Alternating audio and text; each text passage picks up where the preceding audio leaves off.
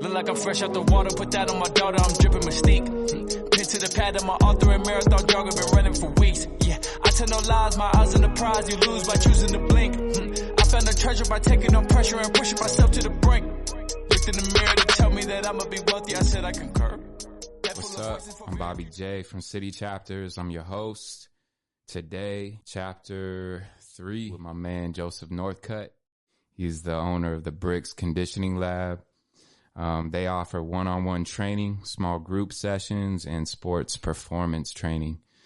This man has accreditations and certifications of Master of Science in Exercise Science from California University uh, and Pennsylvania. Did I say that right? California University of Pennsylvania. Oh, it is that? I was like, oh, that threw me Nah, for a loop there for a second. Um, and then uh, he's got a Bachelor of Science in Health Science from Arizona State University. He has a USAW strength and con- or he is a USAW strength and conditioning coach, and he's earning a doctorate of exercise science and research currently.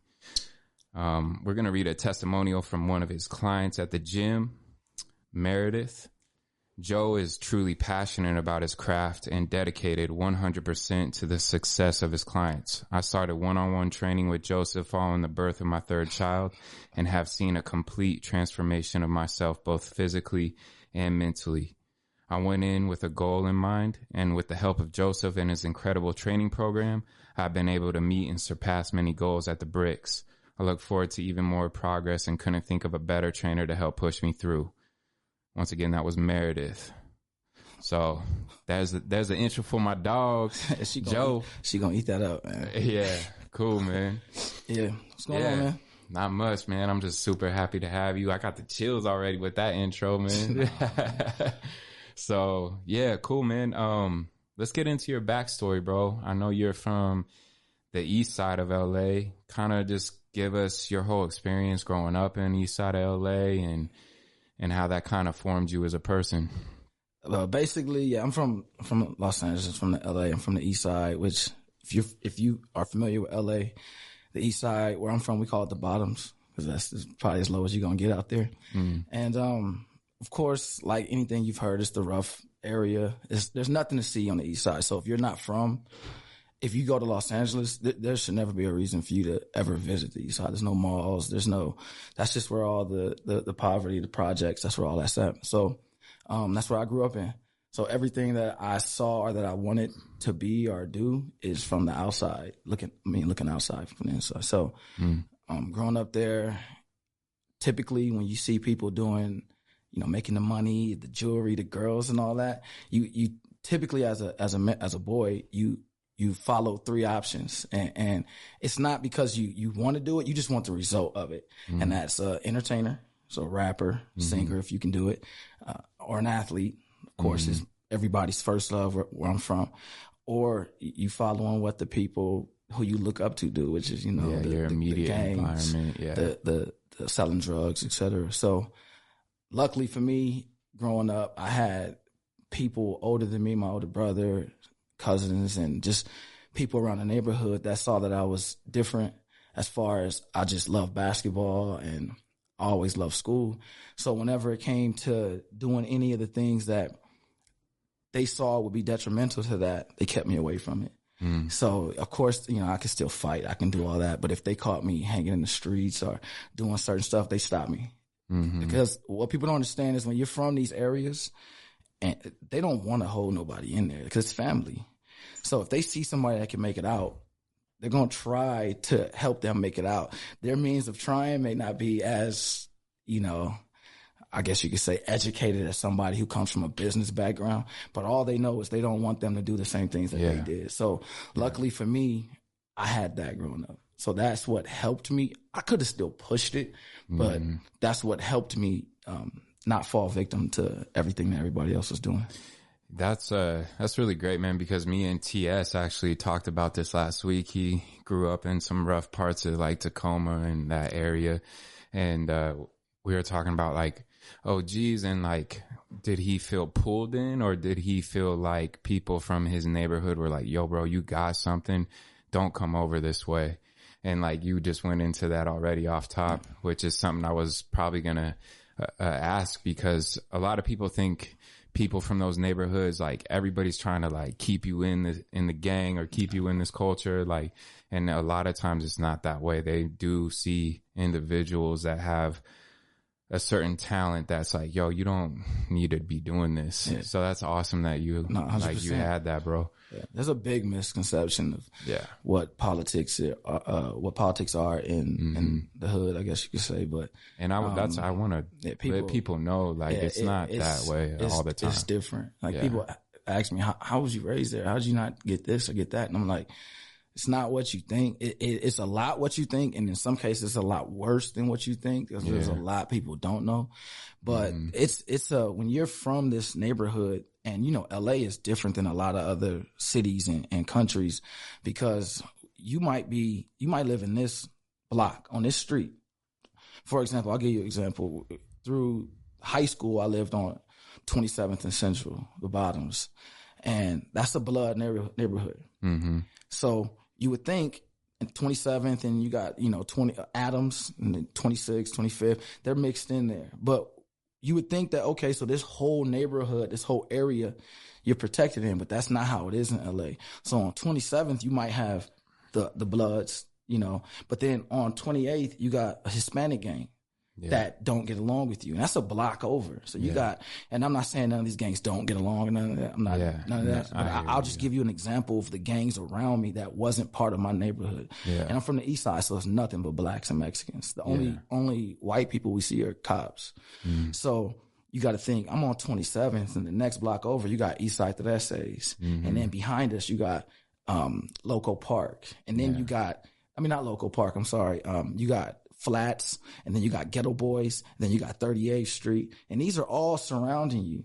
So Mm-hmm. it, it the depending on whatever the politics are, you could be just waiting on your the bus stop, and somebody will see you. Right. So the way we growing up, the way we drive to red lights was different. You don't stop, you slow down. If Mm-hmm. you're waiting at a, a bus stop, you don't wait at the bus stop. You might sit inside of the church's chicken on the corner, and then when the bus comes, you go out. Mm-hmm. Yeah, but it yeah. taught you a lot about your environment, how to survive and like a um, a territory where it's always stress, Yeah. and just how how to focus on whatever it is you got going, how to like um, generate like a tunnel vision and not let everything around you interrupt that. So Mm. um, that's that's what it's like growing up on the east side. It, it's uh, you always have to have your head on a swivel, but growing up, I didn't know no different.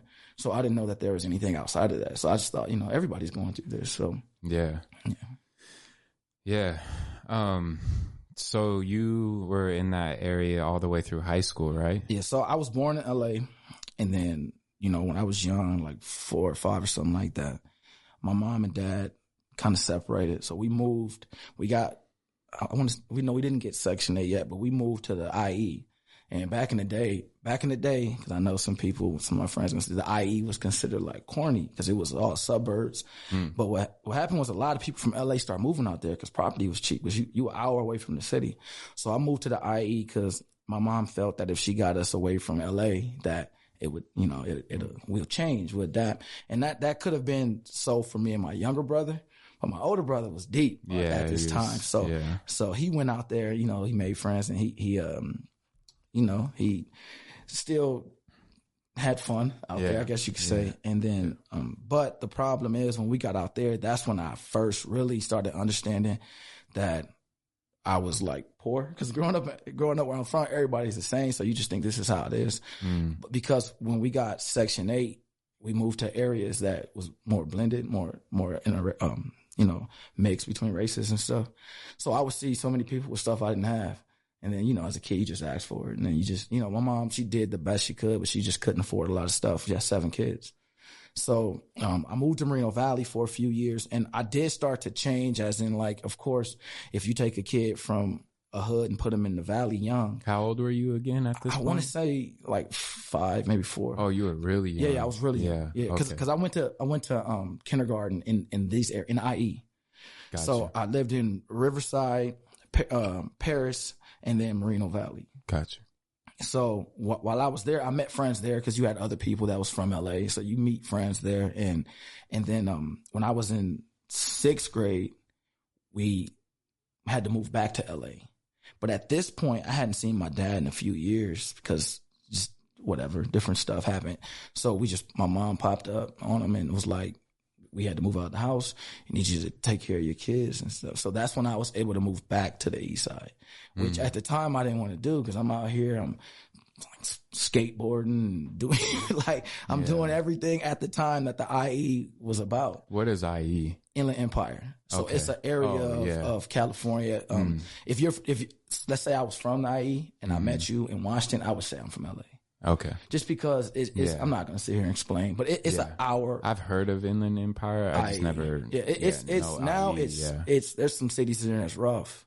Yeah, because there's a so many. There's a group. Uh, Hit Boys from the IE. Hit Boy, yeah, I think it was Hit Boy and some other rappers that were the, repping um, the IE or the, Inland Empire. The whole Jerk movement. Yeah. A lot of those groups was from the IE. Okay. Yeah, but there's a lot. Kawhi Leonard, he's from LA, then moved to the IE. Yeah. So there's a there's a lot of people that you you you um, that are famous that you know, and you're like, oh, they're from LA.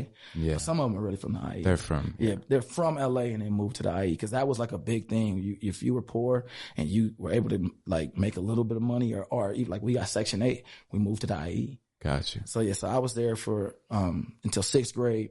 And then moved back, and I remember how how mad I was. I was like, "Oh, I'm back to LA," you know, because it was it, it was just a different life in IE. You can roam the streets, you can do whatever. It was safe, and, and then we moved back to LA. And when I got back, I never wanted to leave LA again. Mm. Cause that's when I started growing up. So, mm. you know, that's my, I got my first job at 12 at this place called Clean and Green. Started buying shoes. We dressed different in LA than IE. Mm. So when I came back to LA, they were calling me corny and all, mm. you know, yeah. I ain't know about at the time Tommy Hilfiger was popping, Ralph yeah. Lauren, like all this stuff. I had no idea about none of it. I was still wearing JC Penney's, you know. Yeah. So I immediately was like, oh shoot. Like I had to adapt moving Step from LA to IE. Yeah. And now moving back, I had to adapt again, but that was that was the best thing that happened for me. So hmm yeah, so I lived in the IE for a little bit, um, Riverside, um, Valley, and this um, this little place in Moreno Valley called Edgemont. That's like the, the hood of Moreno Valley. I, I really don't know what it's like now, but yeah. I lived in Edgemont and uh, Riverside, Edgemont, Moreno Valley. Hmm. Yeah. So when you moved back to LA, how old were you then? I want to say uh, 11 or 12. I know I was there when I was 12 because that's when I got my first job because you had to be 13. Mm. I, I, needed shoes, right? Cause I, I, my dad used to buy me J's when I was young. Yeah. And then when, when we didn't see him for a while, yeah. it was Payless shoes, you know. Yeah. And people say Payless shoes like that. Nobody was legit Payless shoes. You get a twenty five dollar pair of shoes, and then if I if I can act right, I can get a pair of Chucks. But um, mm-hmm. for the most part, it's Payless shoes. So in L.A. in in Reno Valley, it was it was fine. Mm-hmm. People talk trash about me. I talk trash back. Yeah. I'm from LA. I was always yeah. just talk trash. So people would like judge me, but nobody wanted to say nothing. Yeah. Plus, I'm from LA, so our demeanor is different. Like when we talk trash, if it's aggressive, it's gonna lead to a fight. Oh, and yeah. they wasn't they what like the people out there wasn't used to that at the time. Yeah. But I was. So yeah. once they saw like this dude fights all the time, you know, yeah. it, nobody talk trash. But when you move back to LA now, it's like taking a, a, a lion out of his environment and then mm. putting him in the zoo and then putting him back in the environment. He got to learn yeah. to adapt. So yeah. I moved back to LA. I want to say we'll just call it 12 because I know I was there at 12 and then um, started working and shoes. That's all I got mm-hmm. shoes. Yeah.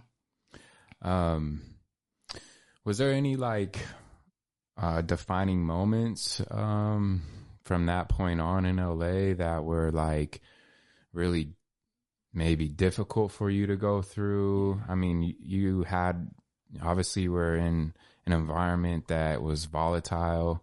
Is there any like one experience that you think was ultra defining for like how you think or react to the world? Is there any? What I think so in, in LA, you you don't really like. There's not too many like because it all comes every day. You're getting hit with something every day. Mm. You just learn to navigate. Mm-hmm. But when I was in the IE, we we had Section Eight, but of course we couldn't like really afford to live where we were at. So when I remember my mom put me in basketball my first year and it was $40. I wanted to play soccer too. And she made me choose and I was like, I'm play basketball. Yeah. So I played my first year. We won the championship. Nice. And I remember the score was six to five. You know, I was like five, something like that, right? Six to five. And I had five points. So the next year I didn't play because we couldn't afford to play. But the coach of the team we beat contacted us and was like, if, if you let them play, I'll pay for everything. Yeah. This is this random white dude. I, I didn't even know who he was. Yeah. But he was the coach of, of the team. And so for the next few years while I lived in the IE, he would come and he would come pick me up and take pay for everything, take me everywhere. If we had a tournament in San Diego, he paid. Tournament and wherever we went, he paid for everything. And what that showed me was keep in mind, I, I never had any relationship with white people up until this. Mm-hmm. So in my head, white people were rich. Like just because everybody on my team, he had two black kids. Everybody else was the nicest shoes, all this different stuff. I had beat up shoes, but I was the nicest kid on the court at the time. So Yeah. you know, but so in my head, I'm like, dang, like white people are rich. I didn't know there was poor white people at the time. Mm-hmm. And that's it's crazy to think of, but that's a kid's mind. Like everybody around you are black and Hispanic. And Mm-hmm. then you go and you meet some white people for the first time and you don't see a poor white person. There's no social media. There's no nothing. Mm-hmm. Yeah. All you see is on TV and what's in front of you. So I know, I know at that time as a little kid, I'm thinking white people are cops and white people are rich. Like whatever they're doing. Cause I'd go to his house and he had this huge house and grass. If you look at my yard, I don't like my yard back home. There's, Yeah. there's just no grass. And Right. it's sad. It's, it's not saying that the grass doesn't grow there, but that's just not No, like a- I, I hear a- what you're saying. on the hierarchy, that's not a level of importance. Like, hey, make sure you, you know. So seeing all that and seeing that there was something else, when I moved back to LA, I knew that there was something outside of the area I was in. Mm. So my approach to everything was, well, I got to get here. And now I'm moving in with my dad. And I still have my mom too, so I don't ever want to discredit her. But I moved in with my dad, and now I got this dude who is all about business, like responsibility and ownership. And that's when when he he knew I loved basketball. So he would tell me what I got to do to to not get better at basketball because he he was a football player. He went to USC, but he would teach me what I need to do to get out of where I'm at and get to the next level as far as what I can control, as far as working hard, getting good grades, staying in line, staying away. He he would, you know, don't don't don't ever smoke, don't ever drink and all that stuff. So he stayed on me about that. And and with having what I learned from this guy, Craig Ellis, which I've even tried to find him before, but from this mm-hmm. this coach, knowing that there's something outside of what I was raised enough knowing, and mm-hmm. then having my dad basically giving me the blueprint of of taking care of responsibility and owning up to every decision I make is mine. Yeah. That is what helped me make some smart decisions over the next few years. Yeah. So having a positive father role model Yeah. in your life, man, that's that's huge, bro. Because um, a lot of us don't get that, no matter where you're from, the hood or not. You know what I mean? A lot of us don't get good mentorship from our fathers. Um, so to have that, especially in an environment where you were at, it probably, you know, like you said, your brother. Now you're sharing that your dad, like these different people, help keep you in track and not like become victim to your environment, which obviously a lot of people from those areas do because, like you said, they don't see nothing else. You see these three options. The first two are unlikely. The one that you know for sure you can do is right there around you at all times, and you can like get into it. plan. Yeah, so and it's like- just there. Yeah. It's like you, you know, to become Easy an access. artist, like, and maybe some of those neighborhoods, like in LA, you do have people that did make it in music, so you see it's possible. You do have athletes that do make it, but it's not as common as seeing the homies that are doing things in the streets, pulling up every day and something fresh, and you're like, nice yo, cars, that's what I want. dress Yeah, nice chains. You like, man, Right, yeah. I remember. That's I remember possible, you know? pager for the Yeah. first time, yeah, and my brother had a pager. I'm like, oh shoot, I gotta get a pager. like, like, everybody had a Mm-hmm. Yeah. pager, so I was Yeah. like, I gotta get a pager. But yeah, Yeah. So, you know, like like Nip said, hacking the matrix, man. It sounds Yeah. like there was people that really helped you figure your way out through that that maze, man. So hundred percent. yeah. Um. So, did you live with your dad through high school? Yeah, so I live with my dad. My mom lives. My dad had a house. My dad had plenty of jobs before. He was he he used to do construction. He was a carpenter, and then he, of course, he went to USC. Didn't graduate because he got injured freshman year. And back then, real? in the '60s, you're like you're you're a black athlete and you're injured Yeah. or whatever. He didn't even play a game, but you get in. They just took his scholarship and replaced it. So he left Oh, there, went to another school. He's always been smart. he's always wanted to go to school. His my my grandma, his mom was like a drill sergeant, so he Oh, ended up going into accounting to math. Mm-hmm. So he became an accountant, and that's when he met my mom. My mom was working at a bank, and Mm. my dad was working at a little higher position. And he met my mom, Mm-hmm. and and and that happened. So my mom had five kids. He had one, and they they. I tell my mom to this day, I don't know what my dad was thinking. They had five kids. No, my together? mom had five with her first husband, Already, okay. and then my dad had one with his his first relationship. No, my oh, sister, oh, okay. older sister. Seven of you Yeah. total, right? So there's there's eight total, but I have seven brothers and sisters. So I- my dad had okay, one. gotcha, my mom had gotcha, five gotcha. from her first marriage. Yeah, yeah, And then yeah. my dad had me. and My mom and dad had me and my younger brother. okay. But I, I tell my mom to this, I, I don't know what my dad was thinking. Like, he met you with five kids. Like, Yeah. hey, power to him. Good man. yeah, Yeah. Nah, that's a joke. But I, Yeah, I, I yeah. do tell my mom that. No, I hear you. Yeah. But no, so yeah, so um, they met. So my dad wasn't an accountant, so he was working for First Interstate Bank, and he was upstairs making good money. And then Wells Fargo bought him and laid they laid off a lot of the people. So when that happened to him, and he couldn't um, like he couldn't afford to financially take care of us, he just kind of went disappeared. That's why I didn't see him for years. Mm. So he just disappeared. And Yeah. um, it's not that he disappeared; he just didn't come see us no more. We knew where I, I didn't know where he was at, but Yeah. he's lived in the same house. Yeah. So then finally, you know, we lived an hour away, like I was saying. So then my mom popped up on him when we got we had to leave um, the IE, Mhm. and then from that point on, I mean, he, he turned to you know smoking and drinking, and he was just like working side jobs just to make enough money to do whatever. But when me and my brother and my mom moved in, he immediately got back to hustling. He was picking up jobs using whatever his degree and all that stuff. He, he was Your- using all that. So you all moved, like you, Yeah, your mom, so everybody moved He, back. he had this. He had we had a house that Yeah. my grandma had that Mhm. um that he ended up paying for while he was taking care of her, and then he built uh like a studio on the garage.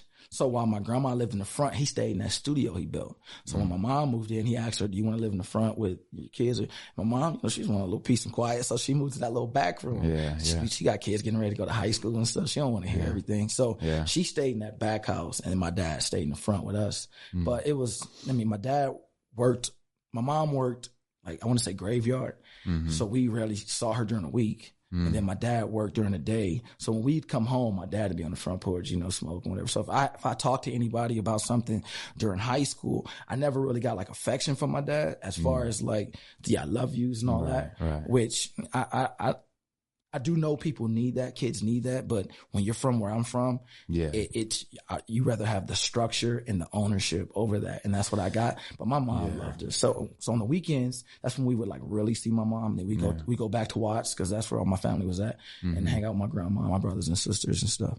But yeah, so I had both of them there, but all throughout high school.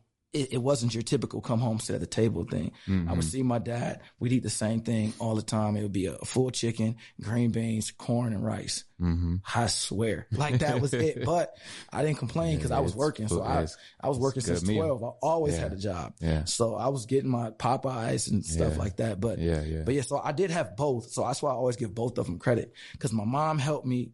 I was able to see a lot of stuff how my mom was treated, how you know the stuff she's been through dealing with my older brother and and not that my older brother was my older brother's not a bad. He's one of the funniest people you'll meet.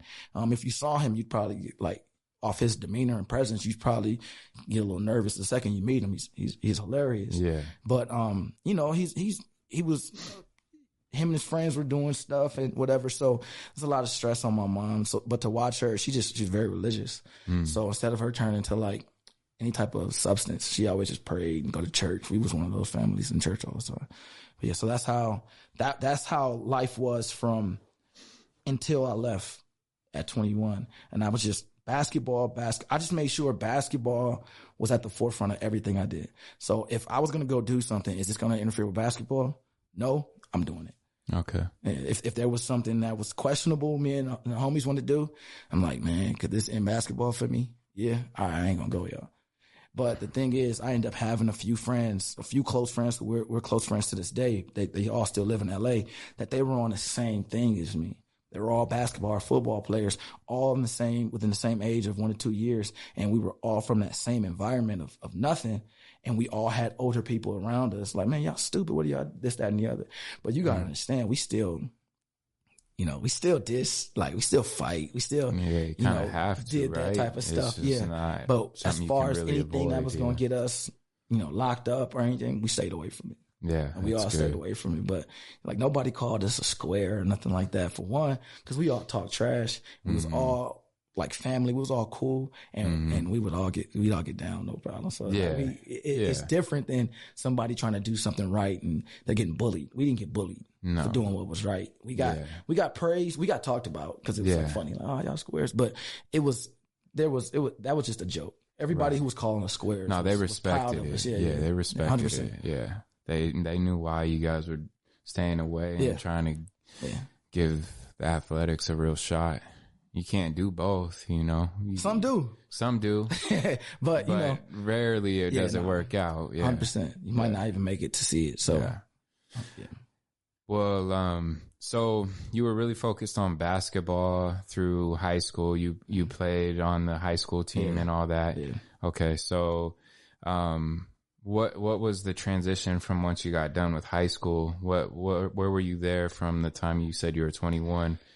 So when I graduated, my senior year kind of got messed up by um it didn't get messed up, but going into my senior year, I thought this was going to be my year because my goal was to eat the leftovers of my homie Frank because Frank was highly recruited, star player, and then he ended up um, transferring out of the school for whatever reason, and I still hold that to him to this day. I'm like, yeah, you're the reason why I couldn't go far because he had all the people looking at him, he had all the hype. So going going into my, I didn't play my junior year So for you certain thought reasons you'd get attention Oh, because they going- were point. Okay, anything he left on the plate, I was taking Yeah, it. And, right. and he, um, yeah, man, he, he ended up leaving the school Mm. right before the season started. And then my coach got fired for some stuff. So going into my senior year, we had a meeting and they were saying they had the team vote, do we want to cancel the season or bring in some random coach? So we ended up bringing in a teacher to coaches. And we still went deep in the playoffs because we still had shooters, man. We had players, but we, we were missing a key piece. And I, I, Yeah. ain't, I ain't gonna throw him under the bus, but he definitely left and, and messed it up. So um, when I graduated high school, there was no, I was going to go to Jackson State Mhm. University. I always wanted to go to Arizona State. That fell through. So I was going to go to Jackson State and, um, you know, being from LA and then calling the school to, to talk about if, if all my, my, if my acceptance and all that was still good. And they, I missed the deadline for housing. And then I was just talking to them. They was like, you got family in this deep Southern accent. And I'm like, at the time, LA is the world to me. So I was like, heck no, I ain't going to Mississippi. Like, I ain't going out there. It sounded so country to me at the time. Cause you got to think we didn't have all this internet and stuff.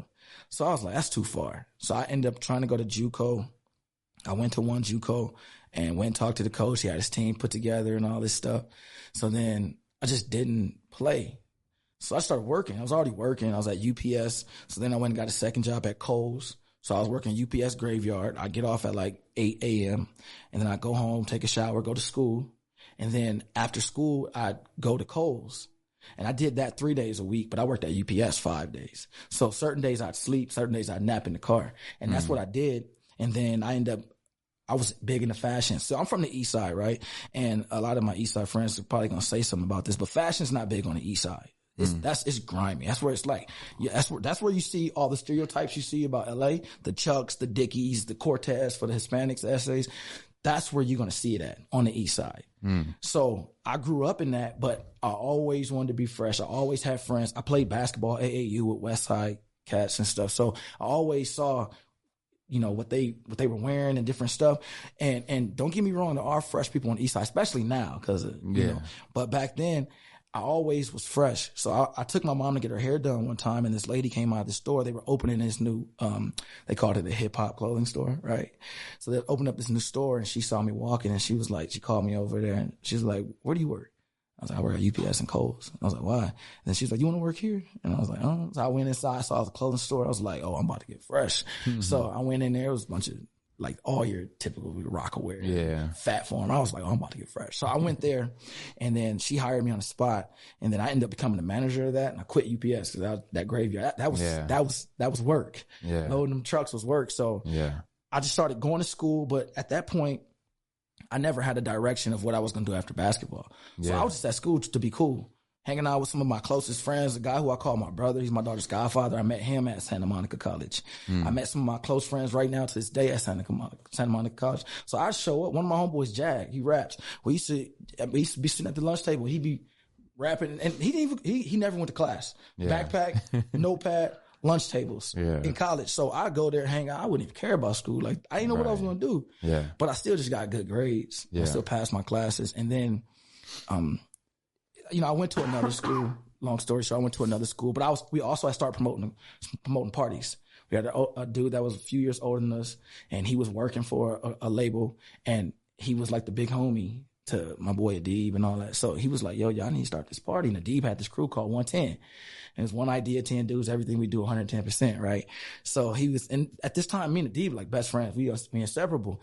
So we um we throw our first party, and and we we do that, and it makes a little bit of money, you know, but nothing major. But I didn't see a future in that personally. I I I, mean, he's making he he has a that entertainment 110 collaborated with another group called Blackout, and now they're one Supreme Team. I'm both of the dudes that started there are my boys Adib and Gary. Mm-hmm. So they started that, and that was one of the biggest entertainment things in LA. So I'm like, dang man, maybe I shouldn't, you know, but it wasn't a risk I was going to take. So in between that stuff happened, but what what happened was I ended up joining the Air Force out of nowhere. But I stopped Yeah. playing basketball. I quit. I went to a school to play JUCO, and there was a bus strike in LA public transportation. At the time, my mom had to dr- had to catch the bus like an hour away to get retrained on a job because she had surgery on her wrist for carpal tunnel. So she had no way of getting there. So I dropped out of school to take her because I had to either choose drop out of school or stop working. I wasn't gonna stop working, so Yeah. I would I would I dropped out of school and I would take her and then go pick her up. hmm So I was just like, basketball's not meant for me because every time something good happens, I have to end it. So I gave up basketball, and then while I was I was making good money, um, being the manager for this clothing store, I ended up quitting Kohl's, and then I was just being the manager of the clothing store, doing parties, and then just living like because I lived at home. All the only bill I had was a cell phone and a card note. So here I'm bringing in like thirty five hundred back in two thousand and four. Yeah, that's a lot of money, I'm dude. paying like I'm paying for I'm taking Yeah. girls on dates. I'm paying for your in and out. Yeah, like it was yeah. it was cool, but I just did not like this. Just wasn't nothing I planned. You're so like what in twenty? I'm 20. This time. I'm I turned I was 20 20, because yeah. we were promoting parties before we were 21 mm-hmm. because we had our older homie. Right. So I was 20 in 2004, Yeah. and then two, in 2005, I remember early that year I was getting wind at the store myself. So now I'm like, what am I gonna do? I'm not gonna just do this party thing. And there's a story behind it, but I ended up taking somebody to a recruiting thing for the Air Force. Yeah. Dude selling me a dream, man. You're gonna be a special ops, and I'm like, I don't mind being a killer. I'll go out there and then Yeah. end up joining and became an aircraft mechanic. And they, uh, the way you say that. so it's the bottom of the barrel of the military. So, but it sounded so elaborate. It was Yeah, like this yeah, yeah. hydraulic Superman saver of the airplane type of this long title that made you think like I'm about to oh Yeah. shoot I'm about to be working with the president and Yeah. um so I end up doing that and and that was the best decision I ever made in my life it was Hmm. the it was none of my friends believed me Yeah. they didn't believe me until I had a barbecue for the 4th of July at going away barbecue Yeah. and they all showed up and my family was there and they was like yo you really going Yeah. I'm like bro I leave tomorrow Yeah. and that's the first time my friends, because LA was, you got to think LA at the time was authentic. It's not like how it is now because it's such a heavy influence because so many people moved there. At the time, LA was the most fun place you could be. It was authentic, man. It was fun. Hmm. And nobody could believe I was leaving. I could, I was trying to get sent back to LA like through the military. Hmm. And nah, first base, Japan. Japan. So that's what happened. And that's how I got in the military. So, like, you join up, you went through training, Yeah. and then you were in Japan. Yeah. Right. Just like within probably like I left, I four left the 5th of months July or something. for, for boot camp. Yeah. And boot camp was different because now I'm putting in this environment with people who not only I've never been around these these like backwood dudes and stuff, but people who have never been around people like me. Yeah. yeah. so so you can just imagine. a whole melting pot. and when yeah, you show up to boot like- camp, it's not like you look around like which bed I'm gonna get. They go here, here, here. So I remember they put me in between two dudes that did not like me Yeah. from the jump. Oh my goodness. And, you know, but we- made it through. They probably do that on purpose, so at some level, right? To make I like to. I, I hope so. Yeah, Cause I'm like, why? I remember, Yeah. I one of the kids said something. He, this is what he said. His, name was Rose. He said, Uh-huh. I'm not talking to him or any of the others, right? So yeah, right. Oh, so I looked at the ceiling and was like, "What did I do?" Yeah. And then I'm still fresh out of LA, so I'm still a hothead. Yeah. So I, immediately I'm like, right, I'm gonna fight this dude. bro," Yeah, no you doubt. But we ended up, he ended up getting to know. He's a very unathletic kid, and boot camp is about passing physical tests and stuff, parts of it. And I, you know, I was an athlete my whole life. I didn't really lift weights or nothing like that, but running and push ups, like you know. So I ended up helping him more than anything, and then he ended up like giving me kudos at the end of it and thanking Yeah. me. So it, it's um, It's probably just like you said. It's just because he never been around. never been, he had of you. never talked, Yeah. had a I don't conversation. even like saying one of you, but Yeah. you No, know no, what he had never had a conversation with a black dude. Yeah, Prior exactly. to Yeah. meeting people at the, Right. like the pre boot camp thing that you go to. Yeah. That's awesome, man. I um I have a a story from like when I was locked up. Yeah. I won't say the whole thing, but short story of it is like the first day I'm in jail, I see this huge Aryan on the yard. He's like six six, got the swastika, like just big old dude, like what you imagine in a movie of a guy you don't want to cross paths with in jail. American History X type. Yeah, and so, um, and I remember saying like, please God, don't let me end up being like near this guy or like, you know what I mean? Like, don't put me in a cell with that guy or whatever. Well, I end up getting put in uh, a unit with him, and um, I like I knew people from the street, so I knew all sorts of people when I was in there. And m- one of my homies, Terrio, black guy, came into my unit, and I was like, "Yo, bro, like." I'm trying to tell him, but it all happened so quick Yeah. Dude comes in and he's like standing behind Terrio. So like this whole situation almost went really bad. And, um, you know, I'm not going to say dude's name, but the, um, we'll just call him Big Tony. Big Tony, uh, he tells me, he's like, yo, bro, don't ever lit, he says the N word in my room. Yeah. And I'm like, yo, like, my bad. I was trying to tell homie to get out Yeah. of here. He's like, I don't care if you want to talk to them, but don't ever let him in my room Yeah. because it was his room, Yeah. not mine. Yeah, you know, you're, you're, it's you're his. visiting. Yeah. You know. I'm just, uh, I'm just allowed to live here. you know, if he chooses so. So, um, but I got to know him and really same situation. He never really been around homies, you know what I mean? Been around brothers. So I like, he liked me because I wasn't a tweaker. Yeah. I was solid, you know? So me and him got close Easy roommate. and I would be talking to him about these things. I'm like, yo, like, like, where does this really come from? Why do you really feel this way? You know what I mean? Like, it doesn't really make sense to me why you would hate another man because of his skin color. Yeah. Like, we're all the same. Like, I just don't, like, tell me why you feel this way. He'd, he'd bring up things like, it's in the Bible. I'm like, I've read the whole Bible front to back. I, there's nothing in there that literally says you At all. Yeah. So we, we broke this whole thing down. I'm going to end it up quick, but this situation happened in there with some other fellas on the other side of things. And this whole situation came about where like all my black homies, all my Latino homies and, and this homie, Big Tony, um, all came together to handle a situation in there. Dang. And so, Kumbaya situation. yeah. So crazy thing is, is like one of my homies, Vince, he was an artist. Tony was an artist, like tattoo artist and stuff. Vince was a rolling 60. You know, total, like these dudes would never be in the same room before this Yeah. transpired, before this event transpired. Well, like later that day, before I got like raided and Yeah. took up out into put in the hole, but before that happened, I went into Tony's room because I was now in a different unit, um, or a different room, and uh, I go in and Tony and Vince are drawn together. And I come in there and I'm like, yo, this is so cute. And they're like, shut the fuck, you know what I mean? And, but it was just, it was really funny. And then Tony, after that, he grew his hair out to cover up his swastika. Yeah.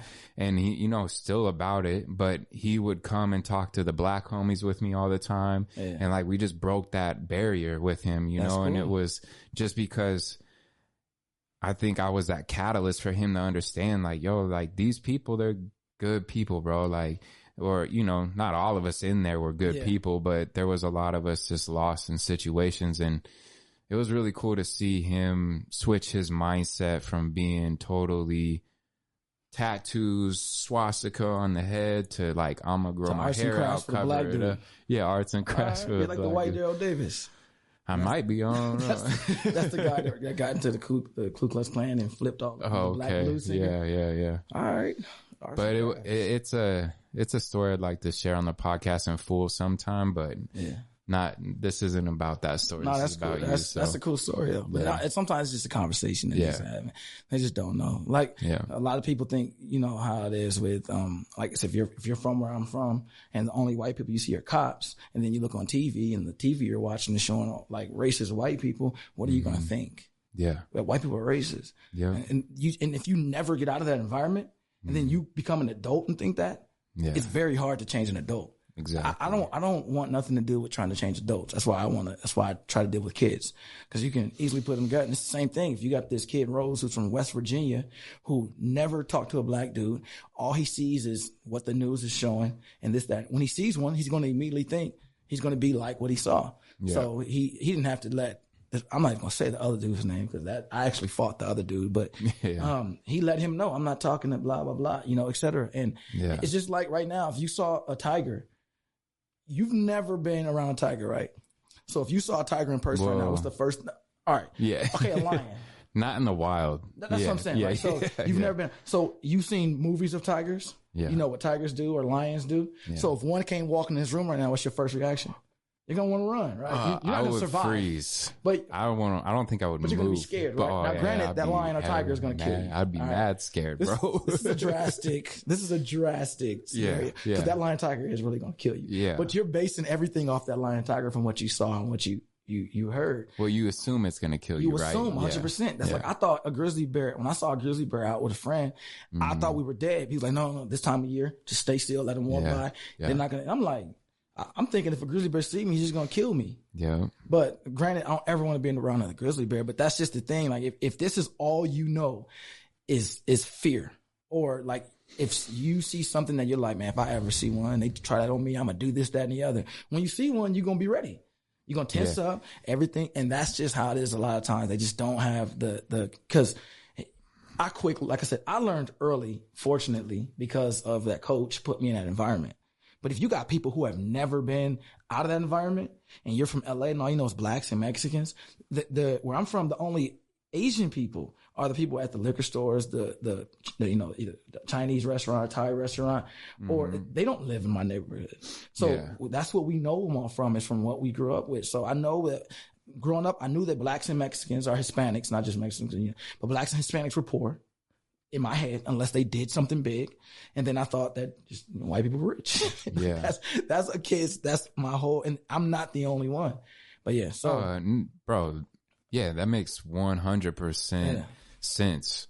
Yeah. Like you and a lot of people from those areas that I like. I'm sure you know homies back home that never really even got away from 100%. uh, 100%. where they're where they've been at their whole lives. Like they don't and haven't experienced anything really but the block. I have friends You know I can't I mean? even talk to. Granted, none of my close friends. Yeah. But I have friends that if I go back and, and we all get together, I can't even hold real conversations with them because of their views. And Yeah. just like how I expect if I have a friend who is Mexican or white and then they have, and we're good friends and then their friends or their family, Mm-hmm. our friends are like, man, I don't like him because he's this, that, and that. I expect them if they're anything like me, then they're starting to separate themselves from them. There's no way you can be around that all the time. And, and you can't tell me that you love me or you care about me. And then you're around this person all the time. That's just completely hates me. Like you, there's no way.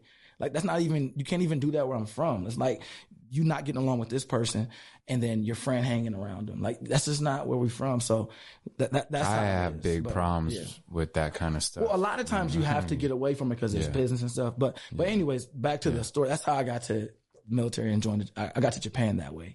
Like by um, I just the first base. I was trying to get every California base. Let me stay in Cali. If I gotta go to the Bay Area or wherever, let me stay in Cali.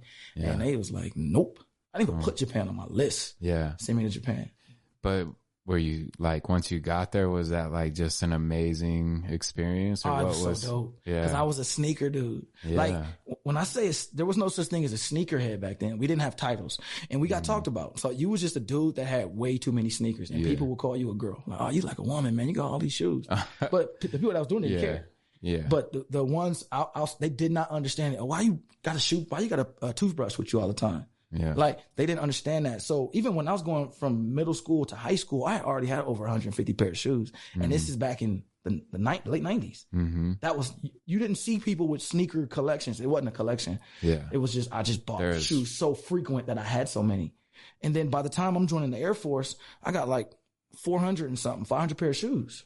So I, I take, I get to Japan. I wasn't going to take any, but I got there and some, some dudes I met there tried to flex on me in Texas. I, I, one of my close friends, his name is Monty. He's from VA. He's a sneaker dude too. We met in Texas and then we was both going to Japan. And he's one of the first dudes I met that was into sneakers like me. And I'm like, okay, like, but at the time he wasn't really keeping them and taking care of. it. He's from that DC, Yeah. DC area, that, you know, that, um, DMV area. mm-hmm. He's from Alexandria, I believe. So he would be out there. So sneakers was big out there, but not everybody was keeping them, keeping them clean. They just stayed buying them. yeah, So he was like, I, I had like 15 shoes sent to me, like from home. Like, dang, he go in my little dorm room, the closet, and I'm just full of shoes. Like, dang. So he started paying more attention to it. He's right now, because I gave all my shoes away, he probably has one of the best sneaker collections that I know personally wow, because in Japan, all we did was, well, I got there before him and I would just get the train system and I'd go to Tokyo and I'd just find sneaker stores. There's this store in LA that used to be hidden. It used to be a hidden gym and it's in, I want to say Koreatown. I might be wrong, but it's, I think it's in Koreatown and it's called Riff. mm-hmm. Back in the day, Riff was, oh, it's a consignment store. So it was not popular. It was no internet popping, nothing like that. So I stumbled across it while riding my bike because like I want to, it's either Chinatown, Koreatown. I feel bad for not knowing it. But if you ride my, if I ride my bike downtown, cause I worked at McDonald's downtown, mm-hmm. you, I would ride my bike by it and I always pop in like, oh shoot. So mm-hmm. I would always go there and get shoes. Mm-hmm. So when I told them I was leaving for Japan, he's like, yo, our sister store is in Japan. oh Yeah. So I was like, oh, for real? So I knew, okay, I'm gonna go to Shinjuku. I'm gonna go to, to, um, Shibuya. I'm gonna go to, to, I'm gonna go to all these places and go look for sneakers. So when I went to their sister store, I was like, where's some other stores at? And he's telling me these cities and I'm like, internet just gets, you know, it's popping. It's 05, 05, 06. So I just go look for these shoes and I'd hop on the train. So every weekend I was down there spending all my money on sneakers that are going for thousands right now. I remember when the diamonds came out, the SBs. The, Yeah. the- oh, Diamond Supply, the Tiffany's, yeah, two pair. Yeah, Oh, the the the De La Souls came out. Oh, let me get a pair. The Atmos, is that, Atmos was in Japan, started in Japan. Mm-hmm. Oh, let me get all the Atmos collabs. I remember I flew to Singapore to get a pair of, of SB Dunks. Flew Mm-hmm. to Singapore. Flew to England. I mean England. I flew to Italy to get the, a pair of the Quad ones because at the time they weren't being released everywhere. They was only in Italy for the tournament. mm-hmm. So I would go. Was it Italy or Paris? It might be Paris. One of the two. I forgot. But I flew Yeah. there to get the pair of shoes. I flew to Singapore. that's how much you crazy traveled. Yeah. You don't even know. It's That's like how- it was Paris. crazy, Yeah, I went though. I got them. But it was sneakers was my life. yeah, So I put my headphones on, hmm put on like some Wale, not not Wale. Wale came out with his first. I love. Wale, dude. At the time, I I- wasn't the biggest fan because a lot of his early music had so much go go. yeah, And, and my boy Monty uh, Uh. put me on to it, but I just, it didn't click. So I, I think I put on like Lil Wayne Carter two, or I put on Jay Z, and, and I just put my headphones on, you know, my disc because Yeah. iPhones came, iPods came out like around that time. So I said I put on my disc and I hit the train, man, my backpack, Mm-hmm. and I just be walking around all over different cities in Japan looking for sneakers. Man, uh that's amazing, bro. So it sounds like you getting into the military and just being kind of out there like that. That's probably why you're so adventurous. Like you just like in 100%. in the shoes, chasing the shoes was like I'm willing to go by myself to wherever to get these things. Well, the military is what got me traveling. So Right. Military yeah. But I'm- getting I'm- over there and being a sneakerhead is really what yeah. led to you. So military and shoes Yeah. has really led to you being adventurous. Like it sounds like. Well, as far as like outdoors, No, just Or just- uh, just just, like going. Like 100%. you just go places. no, I get to the So, military. yeah, Before yeah. the military, I, I only left LA for, for basketball. Mm-hmm. So joining the military, that was the first time it like took me out. Out, Like, yeah. Like, I'm, like they didn't give me like a little head start, put me in, you know, maybe like Texas, because Texas is a different country too, right? Yeah, Put me in like yeah, Texas or yeah. Florida. Florida's definitely a different country.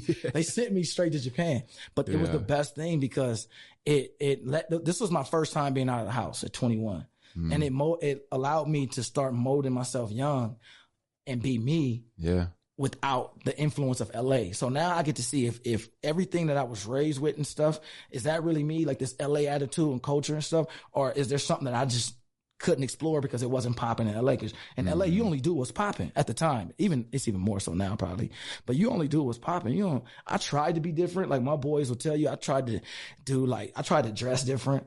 And you, you get roasted enough, you're like that didn't work. Mm-hmm. Then you try this. I, I used to try stuff. They, I remember when the Sidekick came out. This uh-huh. other device came out called an Ogo, and it's this big two way texting machine, right?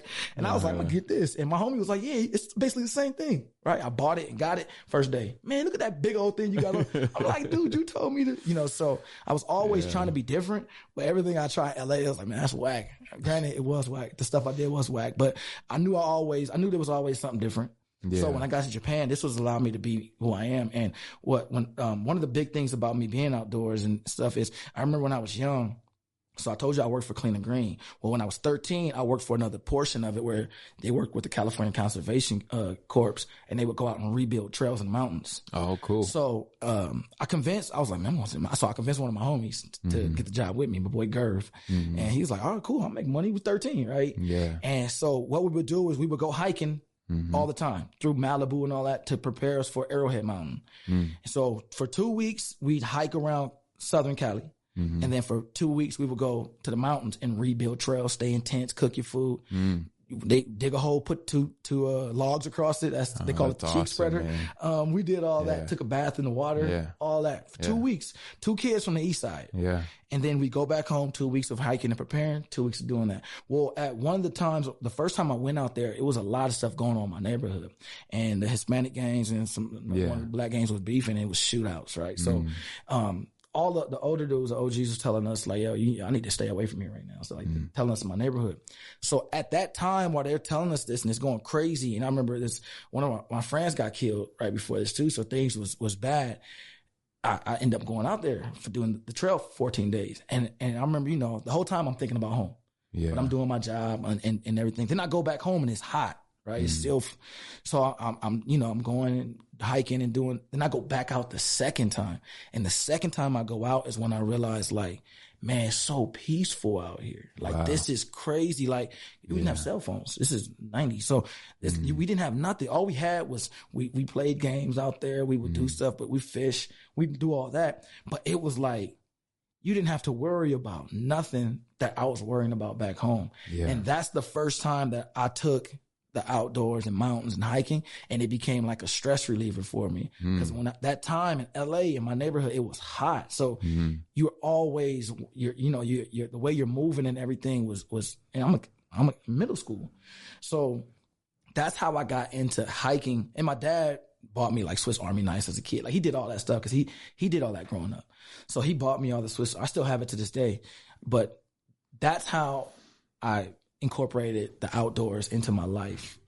Because whenever I'm making a big decision or whenever I'm stressing or overwhelmed, just go. I go on a hike that's not gonna kill me the way that hike we did did, but um, that's gonna like tire me out. That's gonna push me, and then when I get to the top and I'm sitting there, when you're trying to come down, you're Yeah. just relaxing.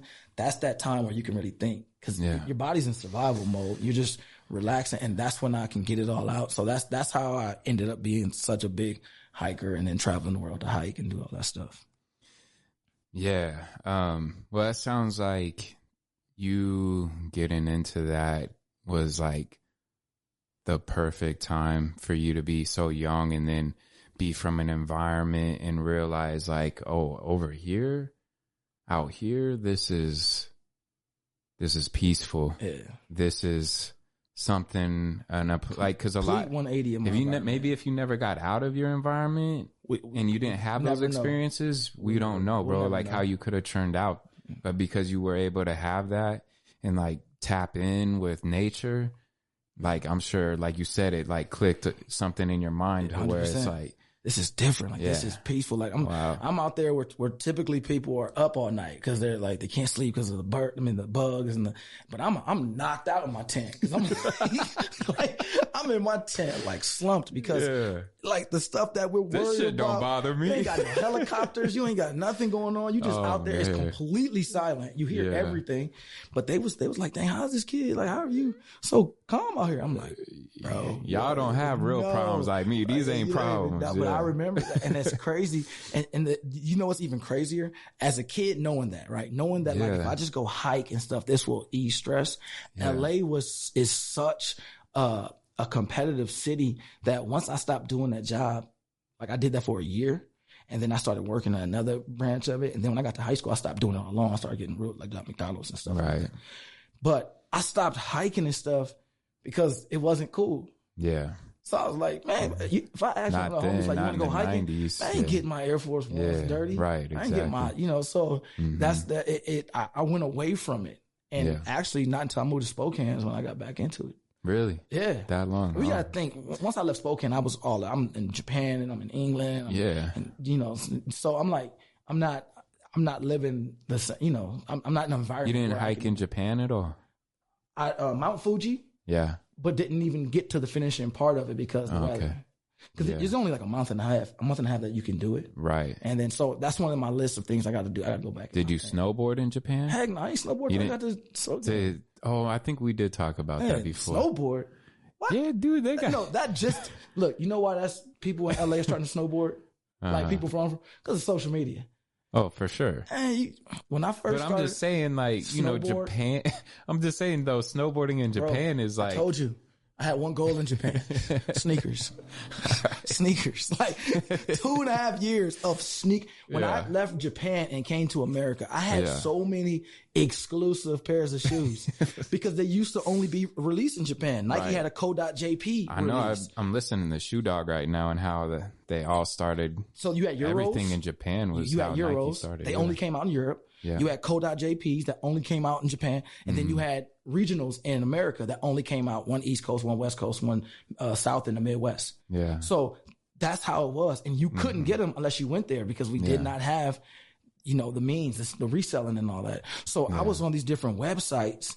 These different sneaker websites, and I remember one of the biggest dudes on there. It was a site called Sneaker Play, and I was really cool with this girl in New York, and I was really cool with this dude in L.A. And I forgot his name until recently because I was trying to show a friend. His name is Afro Kicks. He's actually like cool friends with my, my brother Adib, who's my, mm-hmm. you know, but his Afro Kicks. And if you look up his Instagram, you'll see he doesn't follow the trends of these other sneakerheads, sneakerheads, because it wasn't a thing called sneakerheads. No. But these people and Nike Talk, I was on Nike Talk, Sneaker Play, and Uptowns.net.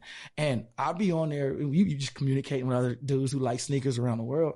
And they'd be like, yo, can you get me the Atmos uh, Yeah. Air Maxes? And I'm like, yeah, just shoot me the, you know, MoneyGram or Western PayPal Union me the money. and then I go buy it. PayPal And that's literally, heck no. Oh, yeah. PayPal. It was a Western Union or MoneyGram.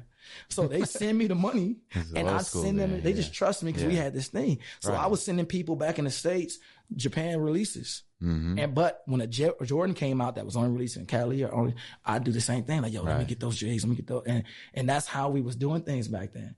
But sneaker play, uptowns.net, and Nike Talk, and we mm-hmm. was just just talking. It, it was different then because it wasn't about like impressing people. Because keep in mm-hmm. mind, we didn't get love for having all these different sneakers. Mm-hmm. Like now, you go out with a dope pair of shoes. Every young kid, everybody's looking like, dang, he got those. Yeah, Back then, the only person that knew what we had on was other dudes who was into it. Mm-hmm. So we did it because we love sneakers. They might know you like they might like that.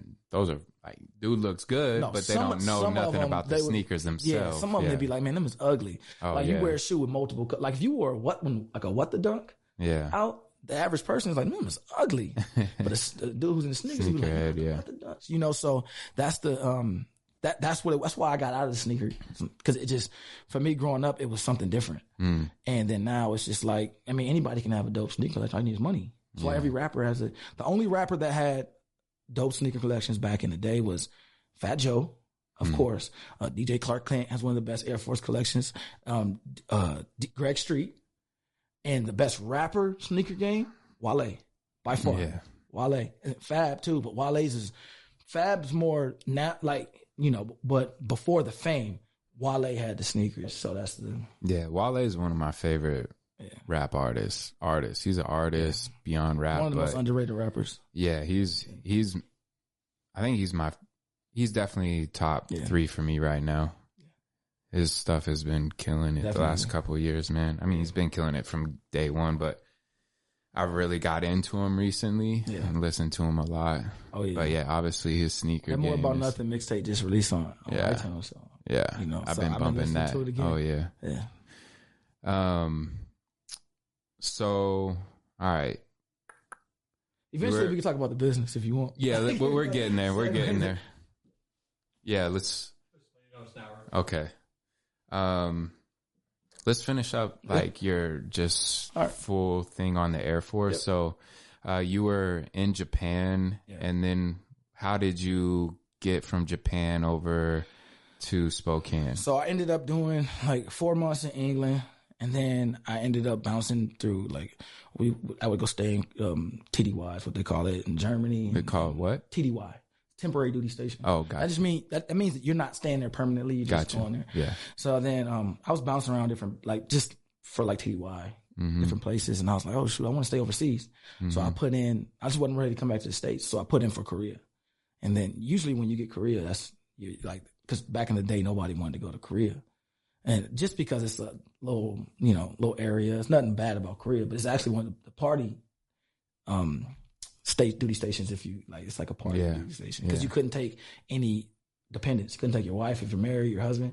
You couldn't take nobody. So, so, so, so it's like, like, yeah. So uh, at the time, I had a girlfriend. That's pretty I had a girlfriend in. Japan, and she's half black, half Korean. Yeah. And, and um, I remember she was deployed, and I was like, oh, I'm putting in for Korea. You know, I'm cool. And she was like, all right, I'm putting for it too. They sent me to, to Spokane. Oh, so I let her know, and then she was like, "Oh, this can't, we can't stay together because, you know, you know, Yeah. blah blah, you know, whatever." And I was like, "All right, bet." So I came to to, to good old Spokane, Washington. I don't even say it right, but I refuse to correct it because I've been saying Yeah. it wrong for so long. But I Yeah. call it Spokane, man. Yeah, but I came here, 2007. 2007. Yeah, That's when I graduated yeah, high 2007. school. So, Came here, early 20s. All right. Scary times, man. It was scary times. I did not Yeah. like it. Yeah. Oh, I remember getting off the airplane and then they coming to pick me up. And we have this thing in the Air Force, right? Where if I see your name, well, they, we used to. The Air Force is different. Mm. But if, if, and I learned this going to Japan, they'll look at your name and they'll be like, you think he's black? You think he's white? You think he's Mexican? Right? Here I am, Joseph Northcutt, right? Joseph Northcutt, right? Which I'm, pr- I'm so proud of, but Yeah. very, very, you know, straightforward. Who the heck is this guy? Right. So everybody at Fairchild, it, they, they, they did the same game. Right. And I had a feeling they were going to do that. So I got to the Spokane airport, this little bitty airport, and I'm sitting there. I got my headphones on. I'm just listening to music and I'm watching these military dudes just come looking around. just look. After like 10 minutes, I was like, yo, y'all looking for Joseph Northcutt? They was like, yeah. I was like, that's me. They was like, oh. so then they took me, but they, they, they drove me around Airway Heights. And I originally thought Airway Heights was Spokane. Spokane. and I, and this is 2007, man. mm-hmm. Like we had Walmart, we had the casino, but not the big, not the way it is like now. It is now, yeah. We had, Yeah. Yeah. Taco Bell. maybe McDonald's. I think it came my junior, senior year. We were all excited it was that. rough. And I'm Yeah. looking around and I'm leaving Tokyo. Yeah. I'm leaving Right. the sneaker and denim mecca. Mecca. At the time, you got to think True Religion was popping. Rock, uh, not Rock and Republic. Rock and Republic popping too, but that was from LA. But um, what's the Evisu? Mm-hmm. True Religion, Evisu. Even though True Religion based out of LA is in Japan. Yeah. So Evisu. Red Monkey, like the denim was popping in Japan. So that's all I did was denim and sneakers. So I mm-hmm. loved it. And then I was playing basketball for a Nike team over there. So whenever I go to the Nike stores, they'd have clips of the tournaments. So I, man, like you know, I could, Yeah, it was you know, awesome. I could stretch a stretch the truth a little bit. Yeah, yeah, I- yeah. I play pro. You know, I'm- I, I can stretch the truth to the to the Yeah. nice Japanese people. Man, I loved it. And then I go from that to Spokane, Washington. Yeah. it was That would have been rough. It was exciting. It was rough. Yeah, I bet it was really rough, Yeah. man.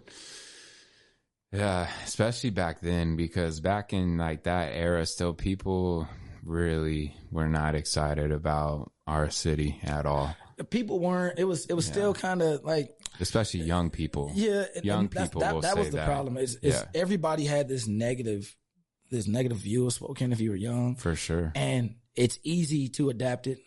If you're somebody coming in, you'd be like, oh, if everybody, Everybody feels that way. everybody I meet, Yeah. like, bro, man, Oh damn, you got put in, here, dude. But and people in the military feel that way No, hundred percent. Yeah, yeah. Oh, That's what I'm Fairchild is not yeah. a destination that people are One- fighting to yeah, get to. yeah, exactly. Yeah, it's kind of like a sentence back in the day. It's like, yeah, Yeah. you got you got That's three years at Fairchild. yeah, but no, um, no, I, I hated it. I absolutely hated it. There was no culture. Yeah, I no come out culture. here, yeah. You mm. know, I I I'd meet people, and I, I especially was just, from Tokyo. I found out that Gonzaga was here. I had no idea. yeah, I knew Adam Morrison because he played against UCLA that one year. Yeah. And then I got here and like, oh, Gonzaga's here. Yeah. Like that, Yeah. That was it, and I did not. But I, I'm not. I'm a negative person, so I was like, all right, this is what we got. I'm gonna make the best of it. And it was a horrible winter in 2008. And I had, no, I saw that on the, the podcast. No, it was that horrible winter, right? And the dudes in my shop, because at the time, I was the only only black dude in the shop. They uh-huh. were gearing up to go board, and they were gonna go board, and I was like, all right, I'll do it. yeah, So they take me to Mount Spokane. I'm telling them I, I skateboarded growing up. It was like same thing.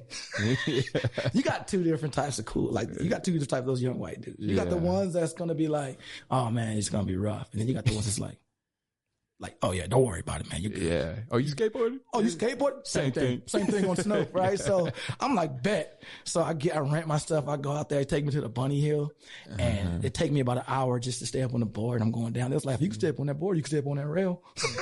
Oh no. So I remember I went off and I jumped up. It's hot, you know, that because they used to have that. It was a different bunny hill and and like skate park. I'm not skate park, but like the Yeah, terrain park. yeah, it was different. Mm-hmm. At least I remember it different because I'm not a big fan of, of snowboarding in Mount Spokane, but Yeah. I, I went off of it because you know whatever. It's just it's snow. It's not gonna hurt. so I went off of it, and I mean it was like just like that. Yeah. I spent and landed, and I said, "All right, I'm never doing that again." Yeah. To this day, no matter how good I've gotten, I don't. I- Rails I, are. I, I don't want to. I have nothing to prove. Yeah. I have nothing to prove. But anyways, Yeah. so we we um I remember this was my first and only time snowboarding for years because the kid, he's one of those like, oh, it's nothing. And I was like, all right, man. He's like, let's go up on on another one. Mind you, when I was laying on the ground, he comes out of like a black, like just jumps off. and- So I'm Yeah. like, clearly this kid is good. Yeah. So he's like, let's go on another one. I was like, all right, take me on one that's not as big, Yeah. but it's a little bigger than the bunny hill. So you know when you look up, if you're just looking up, you see the ones where you can see the stop. mm-hmm. See, you can see the stop, and then you have a hill, and you see another one, but the hill's shorter than the other ones. So he was like, "Well, that hill's not big." I was like, "All right, bet." So we're going up the thing, and we passed that hill, and now I can see the rest of of the the the um the whatever the, The lift. summit. Oh yeah. And I'm like, dude, he was like, oh, you meant this hill. I got to, I, first thing I asked him is, how can I get down without snowboarding?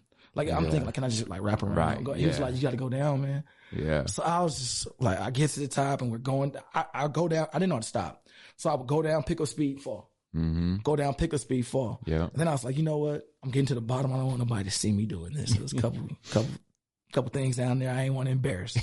so I said, screw it. If I can stay up, I'll get to the bottom and then fall Yeah. like act like it was an accident. So I'm going down, picking up speed. Everything's great, dude. And I'm thinking this could be a thing for me.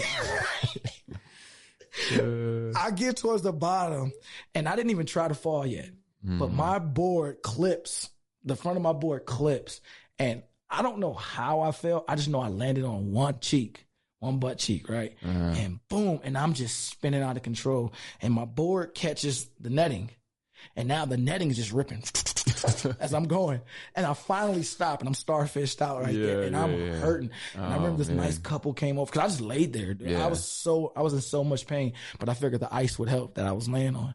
And this couple, she, the lady said, are you okay? And I was like, I think my butt's bleeding. Pause. But I said, I think I'm bleeding. And then she was like, Oh, do you want help? I said, No. And I just laid there. And then finally I got up and I went to the bathroom and I was good to go. And I just sat. I went to sit Yeah. by the car for the next hour. I Yeah. just snowboard for years. yeah. Yeah. So that was Spokane for me. I was like, all right, I'm gonna give I'm gonna give what Spokane's good at for a chance. Mm-hmm. And then I almost split myself in half snowboard. so I was like, screw Spokane, man. I don't want to be here no more. yeah. Yep. Oh man. So you're in the Air Force. Yeah. You get to Spokane. Not not the vibe for what you're currently used to. Um, what uh what made you stay? The military obviously was a big factor, the main factor. I Yeah. had, had so a bid to do. how so- was it? Three years or how I was here long for were four. you? Four. I was here for four. So basically, my first two years was I, I got here late 2007. mm-hmm. I deployed April 2008. I got back September 2008. I deployed Christmas Day 2008. Where were you deployed to? Different places. I got to in Middle East though. I got East, back yeah. from um I got back in May of 2009. I deployed in August 2009. So my first two years in Spokane, I was here by the months, right? Mhm.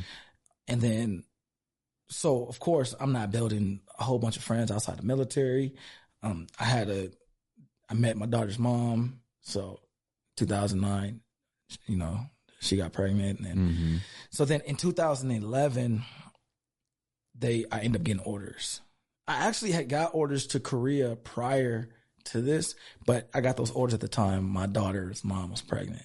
Mhm. So I, you can cancel your orders once, but if you cancel them, the next place they give you, you have to take them. And they may not even do this still because I'm not active duty. I'm reserves now. yeah. So I got orders, and then they were sending me to Ohio first, and I thought I didn't like Spokane. I got to Ohio, and I was like, "Where is what country is this?" Man, it was. I mean, you got to understand. I was in Fairborn, so I wasn't in any any like really cool place of Ohio. Like Cleveland's a lot better. Cincinnati is more going to remind me of where I'm from. Mm-hmm. I was in Fairborn. Mm-hmm. We had Wright State University. I want to say Wright State or I want to say Wright State or whatever school, I, you know. And then you had certain areas you can hang out. So I was there for like six months, and I finagled my way to get back to Washington because my daughter was here. And this is my first time being away from her. So they end up sending me to Tacoma. So I was out of Joint Base Lewis McChord on the west side, which was even better because I'm like, I tried to get to Fairchild Mm-hmm. to go back to good old Spokane. right? And they sent me to the west side. Mm-hmm. I said, "Oh, it's live. We live now." So the end of 2011, I end up going to Tacoma, and this is basically where everything. My last deployment is when I said I was going to stop playing basketball and start working on fitness. I was like 130 pounds, 38 pounds.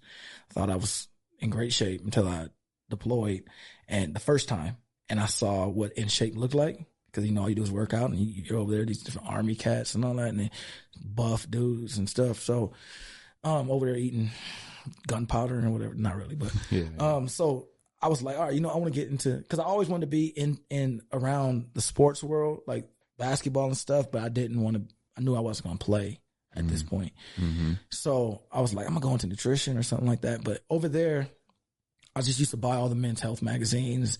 So every day, not every day, but like every month while I'm deployed, I'd go to the magazine spot we have over there, and I'd look for the latest workout uh magazine and the latest issue of um Black Man magazine.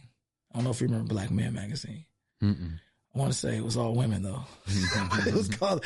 I want to. Uh, you don't don't quote me on that, but I'm pretty sure it was called Black Man magazine. But it was Yeah. like the most beautiful black and Yeah. Hispanic models in Uh, the world. That was motivation for me to get in shape. I see these women. I'm like, they're not gonna date some scrawny dude like me. Yeah. So I would start building programs um, out of these things and putting them together and just trying to learn about stuff. And um, that's how I started getting into the fitness world. But it was it was bro lifts. you Yeah. know, legs. You mean upper legs? That's all we worked, right? So it was bro lifts. So I started building programs.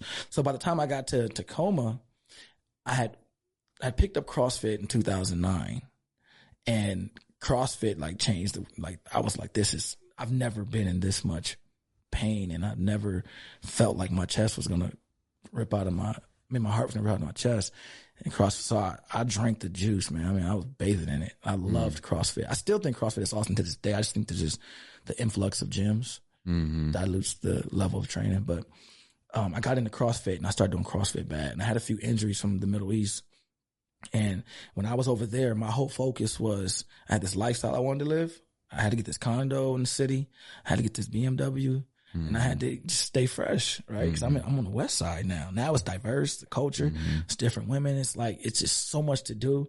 So that was my focus when I got there. I wanted to get this place, get this car, and mm-hmm. and whatever. And then when I started doing CrossFit, I the injuries that I had in my knee, in my wrist, in my shoulder started bothering me. And it wasn't because of CrossFit. It was because CrossFit was having me do lifts that I didn't do before, and it exposed these injuries. So as I started doing that, I started being like, hey, like asking different coaches. Cause I was going, I was bouncing, I loved it. So I was, I was a part of different gyms. Cause I'd bounce this gym, bounce that gym. And I would ask coaches like, hey, what do I do to fix this? And they were like, oh, I'll just do this stretch. And I'm like, "Oh, all right. You know, you just listen because they know. But then, um, one day I injured my knee. It was already bad, but it tweaked it and I couldn't walk on it. And then they did an MRI on it and I had a cyst under my kneecap and they had, I had already got surgery on a, a ganglion cyst in my wrist and it came back. So they didn't want to do, they didn't want to go in my knee and get this, this cyst out. They told me it's better that I try to work around it because it'll only irritate me if it gets irritated. It'll only irritate me if it gets irritated, and it'll infuse and then it'll protrude outside of my kneecap. My tendons will catch on it. That was causing me to like it was crazy. So I was like, all right, cool. So they sent me to the doctor, and the doctor said, um, I, mind you, I got this MRI four and a half years after I got the injury. I got the injury in 2008 in the Middle East. They didn't, the military pushed, they didn't give me an MRI four and a half years later after I just kept complaining, which is insane. But so they told me to stop squatting. And CrossFit, there's squats every day, basically. Yeah. And I was like, that's not, that's not gonna happen. So then they just like, you can't. So I'm depressed because CrossFit's my thing. I'm doing CrossFit every day. So I started looking at the doctor and I looked up like what his like schooling was and what he does and like what he's in charge of. And this dude's just making sure my joints and stuff are good. Like that's, he just doesn't want broken bones. So I'm all right. Well, you know, you don't specialize in squatting. Yeah. Cause he was like, you don't have to squat to get big legs. And I looked at him like, what else am I supposed to do? Like surgery? Like so. Yeah. So I, I knew physical therapist where I was going was going to put me in place. So I, I was like, I'll ask the physical therapist. So I go to the physical therapist and she's, you know, I'm doing physical therapy and she says, no, you can squat, just never go to ninety. And I'm like, what? The, like. So now I'm in CrossFit where everything is about hip crease below your knee crease, and you don't want me to go to 90 degrees. So I was like, man, I need to find somebody who specializes in because she's in rehab. So now I'm like, who the heck do I go to to figure out who's going to tell me about working out? And it wasn't that big at the time. Like, like exercise science wasn't even a degree at the time. And then you had kinesiology, which is the study of the human movement, but it's not into like an exercise. Mm-hmm. It's not into a sports, you know, version of it. That's why they have kinesiology and exercise science now. Mm-hmm. So I was like, I was studying nutrition for three years. I don't know why, cause I'm glad I got out of it. Cause yeah, no. And I ended up coming across, so I started being a, a unit fitness program manager for my, my unit, my squadron. Mm-hmm. And that put me in a place where I was working with this exercise physiologist, this doctorate of nutrition, and then it was me. And then we would be like, we, we, people would come and they get an injury, they go see them, put them through workouts, and I was like a trainer. And then we start working with some special, some of the, and over there we have special ops guys over there, and they would come in and we'd be able to work with them, and then we'd go out to their, you know, there's special special ops over at McChord, so they they have like an unlimited budget on their fitness stuff. So we go to the gym, and you'd be like, what the heck? rock climbing walls and all that. Yeah. So I started getting into it. I saw I, I was looking for something about squats, so I started looking for research, squat, just Googling squat. Came across this research. I want to say it was out of, out of uh, a professor out of Oklahoma State, and it was talking about how to overcome knee pain and this, that, and the other with squatting. At the time, I couldn't squat nothing because my, my knee was so bad. And I started following this research. Like, I didn't even really understand the research a lot. So I would ask the exercise physiologist and the doctor, like, what does this word mean? And, and they would tell me. So I started building a program based off of that research for myself. And that's when I was like, why don't any of these CrossFit gyms, because that's all I, like, correct none of this stuff. Like, Yeah. why, you know, but then you got to think a lot of the CrossFit owners and trainers, some of them may have degrees, but like exercise science degrees and stuff, that wasn't, like I said, it wasn't big. So their degrees didn't even relate to CrossFit. They got the certifications and stuff. So, um, I just started building my programs off this and I went from not squatting at all to maxing way more than I ever did. So when I started building these programs, I knew I was like, you know what, I'm a, I can't find a gym. I'm gonna open a gym. I'm gonna open a gym. It's 2012. I'm like, I'm gonna open a gym. And then the crazy thing about that is at that same time, two albums that came out right around that same time. Um, Mac Miller's album, the um I don't know, I can't think of the name of the red the red album cover about TV um internet. I, I can't think of it. But Mac Miller's album came out and Crenshaw. Mm-hmm. So at the time, I was a I was a, Nipsey fan. Like he's from LA, so I was like Yeah. like oh something new Nipsey Dom.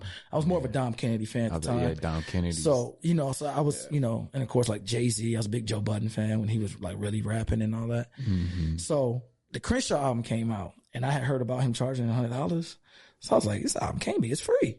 Like it was free on DatPiff. yeah, So I I got the album, and then like that was the time that I saw Nipsey at like he had, like his his his rapping like took a big turn. Like it was still Nip, but it was like it was just like a educate like a lesson plan. Like he was it was kind of how I look at Jay Z. How Jay Z's telling you in his his lyrics everything that he did or what to do, what moves to make.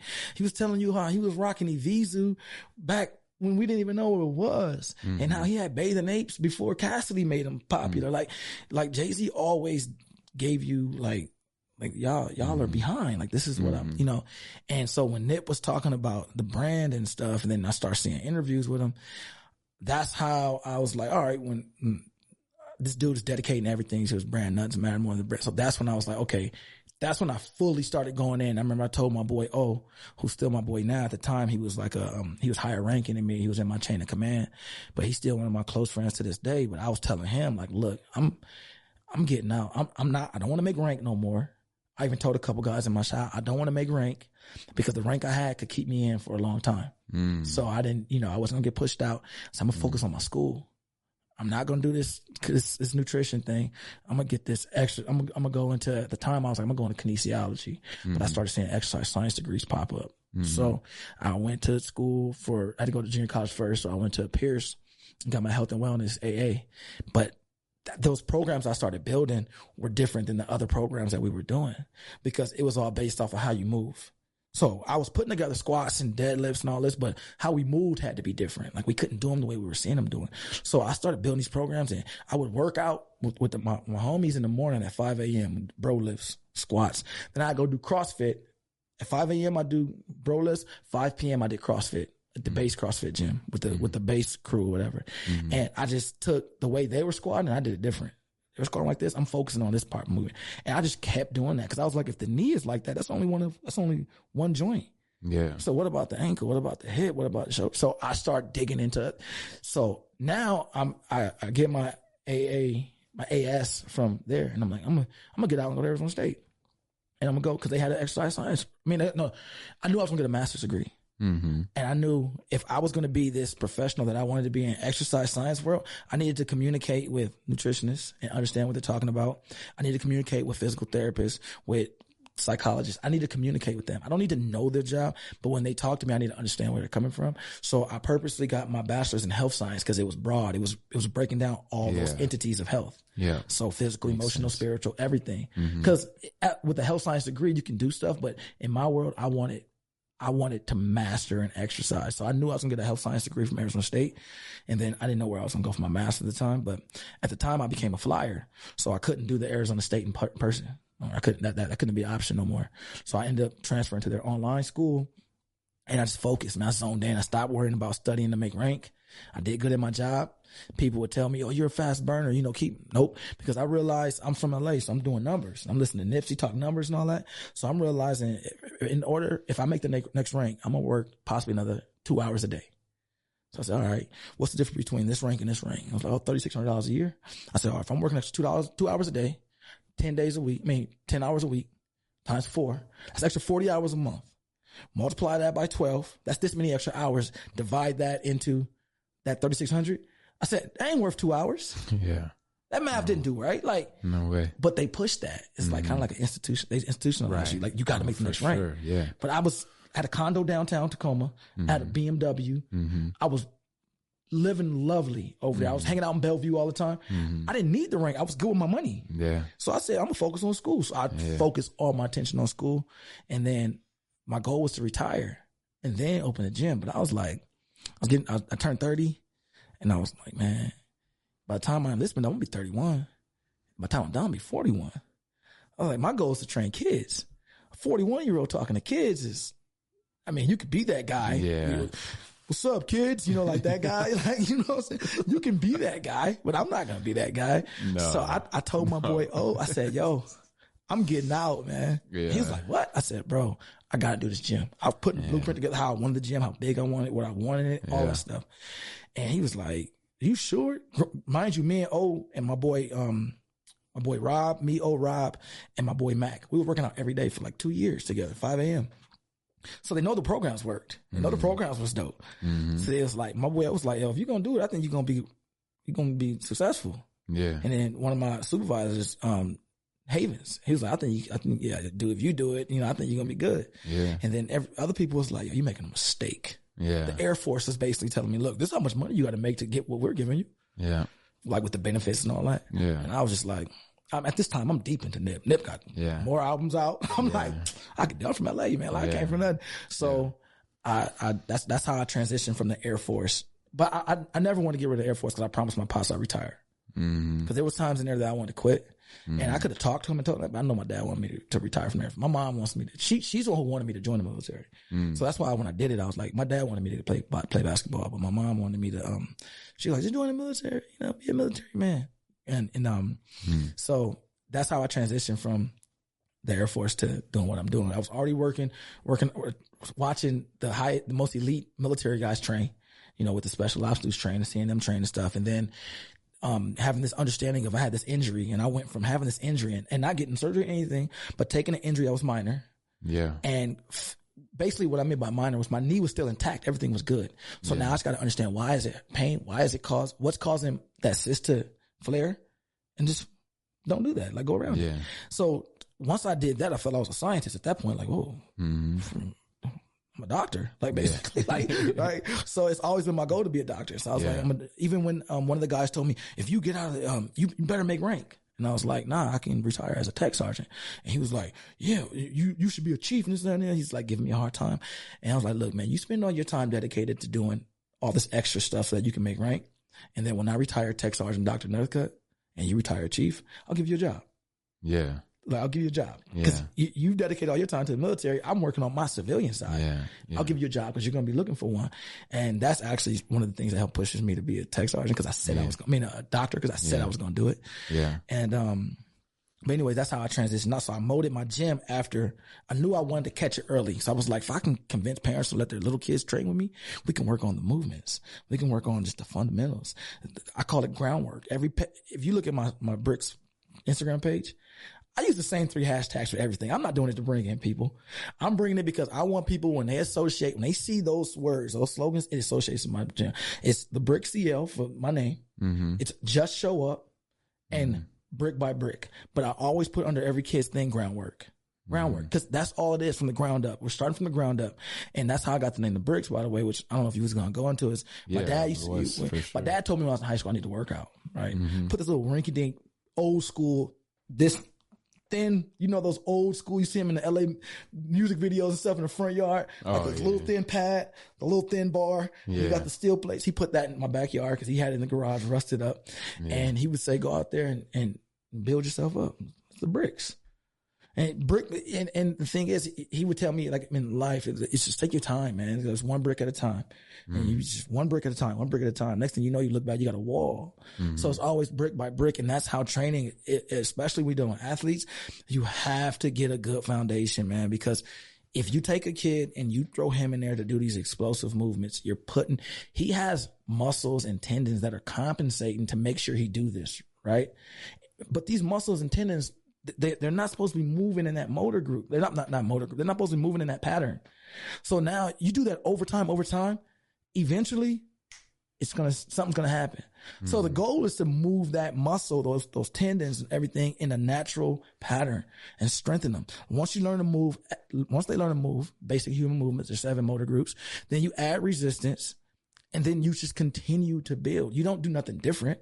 If I'm building a wall and this wall stood 50 years and I look on Instagram, they're doing a wall different. I'm like, this wall worked 50 years, but that wall looks cool. Mm. I built that wall, that wall falls down. It's like you knew this worked. It's hard work. Hmm. I get it. Hmm. And then there's technology and there's different pieces of equipment that helps you build that wall faster and more efficient. Hmm. So you just always keep that that wall in mind, and then you just get stuff that helps you build that wall. Okay, now this made it easier for me, and that's how the system goes there. My gym does. I don't do nothing elaborate. I don't go get the newest thing because the other gym got it. I look at cool stuff and I'm like, that's dope. I don't need it. Yeah. And that's how, yeah, but that's how I um, transitioned from the military to the, the To, so yeah, so to recap, you had an injury from deployment. yeah, I got injured. You started East. doing your own research because really the doctors weren't giving you any real information. Well, on they didn't how to- specialize in yeah, what they- I was so you're like. I'm gonna figure this out myself, which led you to creating your own programs. You leading your other fellas that you're in the military with and workouts, and then you're like, ah, man, I could just do this full well, time. It's like, it's one of those things where it's like, you know, everybody wants to, if you see something cool, see somebody making money, hmm you're like, oh, that looks fun. I'm gonna make money doing that. Yeah, Right. And then, so it, it's, it, it wasn't like I saw gyms and I was like, I want to own a gym. I knew I always wanted to be involved in one. yeah, But when I saw a void, that's when I said, I can do that. Mm. Because I saw all these gyms doing, I mean, if one person did a squat this way, no, it's fine because he does it. And he, he's not hurt. I'm yeah, like, no, genetics is, it's a wild thing, man. Mm. So I knew like, okay, if I can take this and create this type of environment in there, it'll be different.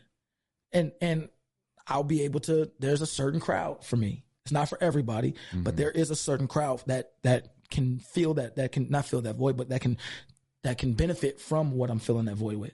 So that's why I started doing like, okay, I'm, I'm gonna go open a gym. I'm gonna train athletes. And at the time I was like, I'm gonna do high school and college. I never wanted to do like pros because I was like, I, I don't, you know, I, you, pros typically go where other pros go. yeah, So I was like, well, if I can start with some high school kids, send them to college, yeah, and then if they play sports, cool.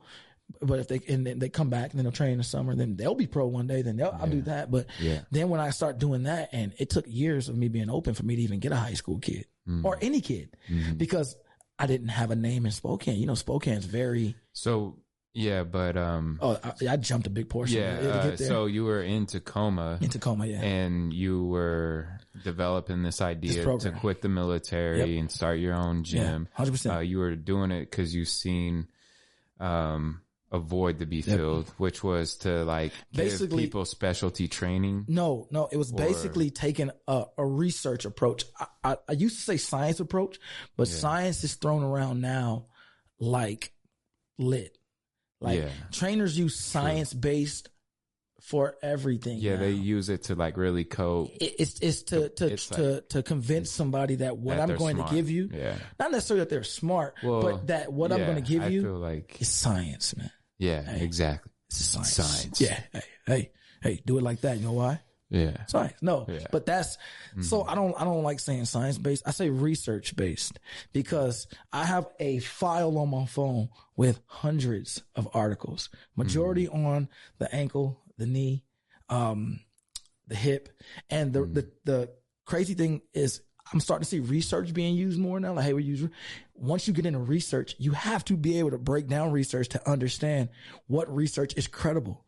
Where did the authors go to school? mm-hmm. What was their criteria in their school? They got a doctorate without a dissertation.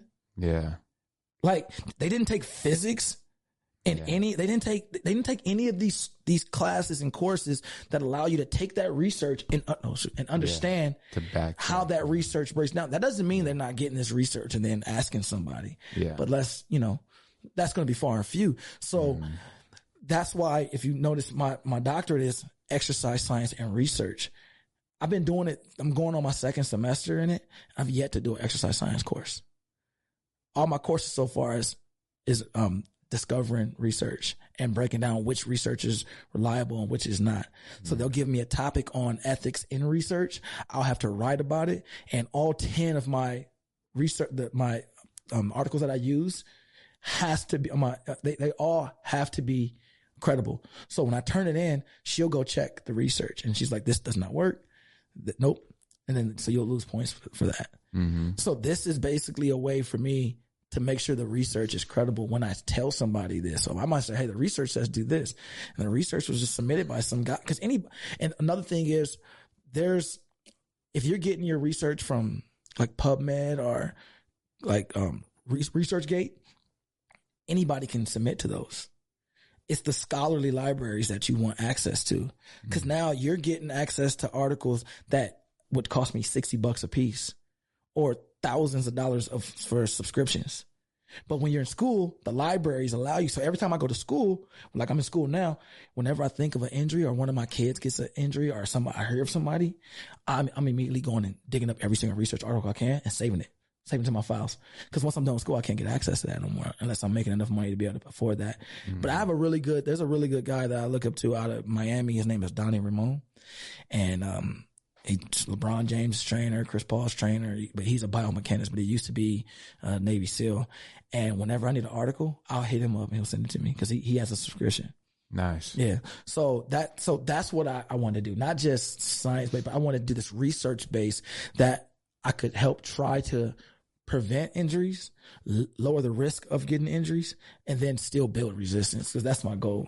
So, but I guess what I'm trying to understand is like this initial process of your gym having this research based programs, were they going to be custom per client? Well, no. Or So were you thinking like, so I, I, my go, my original plan was I'm gonna have like these groups of kids, right? okay, Because you got to think when I first put my plan together, I wasn't I wasn't as far in my educational path as I am now. So Right. my original goal was I'm gonna have these groups of kids, hmm and I'm gonna put them through the different trainings, and then all the trainers gonna have like when I tell them hey do this movement, do that movement, it's gonna be based off of how to move. But what I wasn't thinking about is what about kids with compensations? What about kids that can't move that way? What about kids that their back doesn't bend? They have no mobility. What about this kid who tore his ACL and didn't go to proper rehab? What about Yeah, this? So exactly. I didn't pick all that stuff up until after, I After you- started doing it. Mhm. But originally it was just like I'm gonna train a bunch of kids and and, and I'm gonna I'm gonna make sure that all the stuff I have them do is gonna have research. That's that was it, right? Simple. Just make sure you have a research article, build a program, yeah, put my my my cite my sources. Hey, these are my references. These if you want to look it up, and cool. But then um when I got here, so I decided I was gonna get out and do it. I knew I was gonna do it in Spokane because my daughter was here. okay, And I spent four years seeing her once a month, if that, because sometimes I'd be on the road. Mhm. And I felt like if I got out and made the decision to not move near my daughter, now that makes me a bad person. Mhm. Military moved me, that's on them. I can't say nothing. But if I choose to, like, hey man, like, you, Yeah. you you got a responsibility. yeah, At the time I was just like I said, I was I was seeing my daughter once a month and then I was just financially there. yeah, But a lot of a lot of me she was missing out on. So and I wanted her to have that. So I knew I was going back to Spokane. I didn't have any true expectation of what it was going to be like. So I thought it was still like Uno nights and stuff. So I was like, whatever, I'm gonna go back. And so uh, I saved up ten thousand dollars, and I got a apartment downtown, the Madison. hmm It was popping. It was cool. Yeah. Like I was walking and everything. loved it. Apartment there, And I was there and I got out here. And before I came, I hit up all these gym owners that I know. I'm not going to name them because none of them responded to me. And the ones that did were very short. Hey, man, I'm moving to town. I know you have a gym. I know it's competitive field. I'm not trying to do any of that. This is, I'm, I'm going down this path. I'm dealing with athletes. I'm, I'm gonna do small groups of, you know, adults and stuff, but don't worry about me trying to do this, that, and the other. Like, you got any advice on just the business side of things? I have no, I have no experience with business. Nobody in my family does. Red, no response. Cause I'm hitting them up on, on Facebook Messenger. Mhm. So I see they're ready. One person responded and was like, just work hard. it's like, all right, thanks, Tony the Tiger. Like, Yeah. I get it. Yeah, You're great. Like, I was like, Yeah. all right, cool. Yeah. So I said, but the, the dope thing is my homie had opened a gym out here, GTX. yeah, And and that's my boy CJ. He opened a gym, but he opened his gym the same way I was open. He went in blind, Yeah. so everything he learned about business was off of mistakes and it's just giving it. But he had a good group of people, yeah, clients that that made sure when he made it through those bumps, for right? sure. So I came out here 2015 actually, and I got an apartment downtown. And um, this is back before downtown was too expensive to live in. And I hit CJ because I had ten thousand dollars. That's what I was going to get rent, Yeah, equipment, and everything. I don't know what I was thinking, but I was like, I quickly realized like, dang, this is nowhere near enough. yeah, So CJ, I went, I went to his gym and was chopping. He was like, hey man, you can like, you can train out of here if you want. Just pay me a little monthly. He had this little upstairs attic, and I was like, How much you charge me to rent that? And he was like, three hundred dollars a month. I was like, bet. Nice. Bet. So I flipped it, spent my ten thousand dollars on equipment, and I was training for about two months. And the Air Force said, "Hey man, remember what you were saying you're gonna get out? You're not. Snatch me back up a year and a half. Mm. Yeah. So They didn't let you out.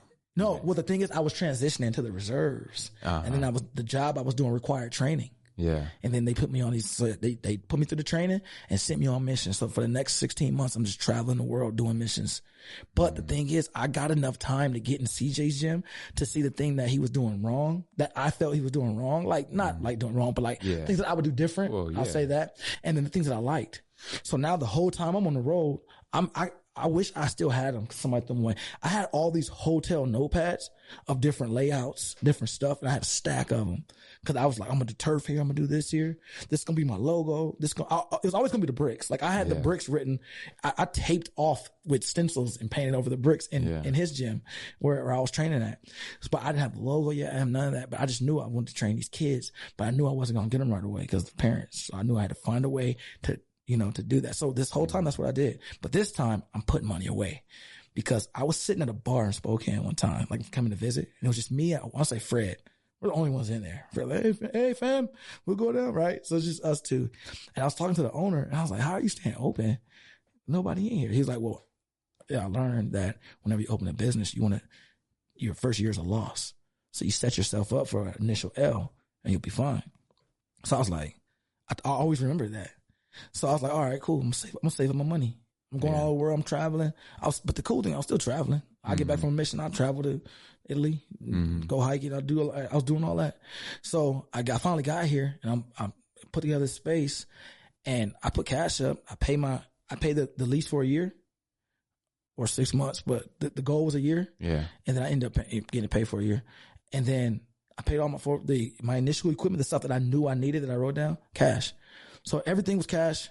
I paid the, my lease off. I paid my rent, my apartment for six months, and then now I knew every dollar I made was going in my pocket.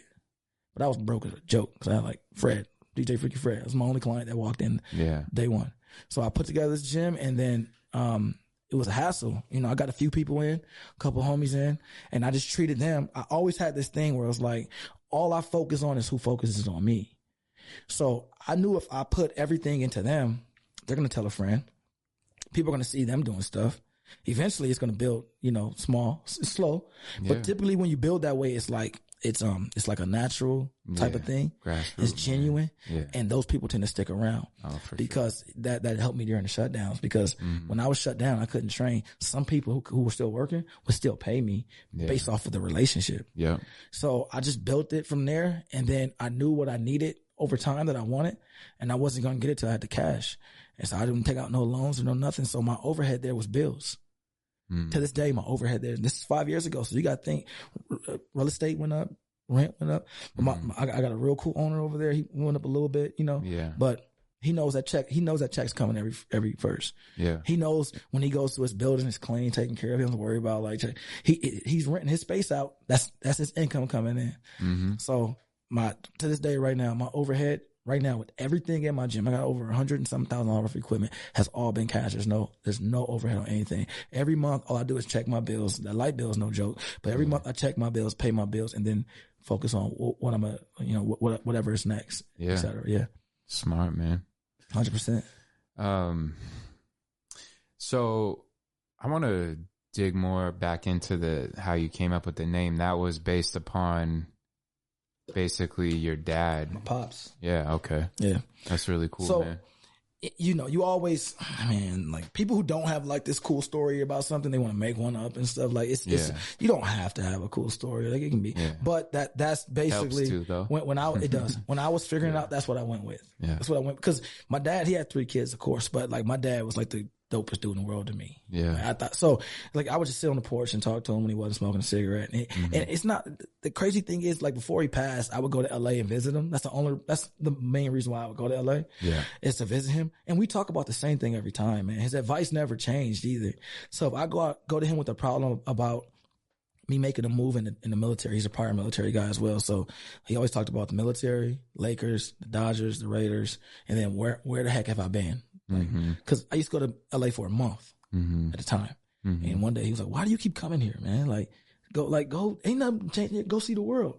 And then when he did said that, I stopped coming. I just come for like a weekend or a few days. Mm. Yeah. And then that's when I started like getting back to traveling the world. So when I go see him, we talk about the same thing every time, man. And his advice never changed. And he just basically be like, own up to what you did, whatever decision was made was made. And now what do you do? And Mm. I remember when I, I was, wasn't going to play basketball when I was a kid because they were trying to make me try out for the freshman team. And I was like, heck no, I'm, I'm, I got varsity handles. Yeah. Right. Yeah. so, Yeah, yeah, so they was like, nah, you playing for the, you gonna try out for the freshman and sophomores. I was like, I ain't playing. I told my dad, I ain't Yeah. playing. I. And then next, he was like, okay, so now what you gonna do? Man, I don't know. We got to transfer. He's like, yeah, that ain't happening. So what you gonna do?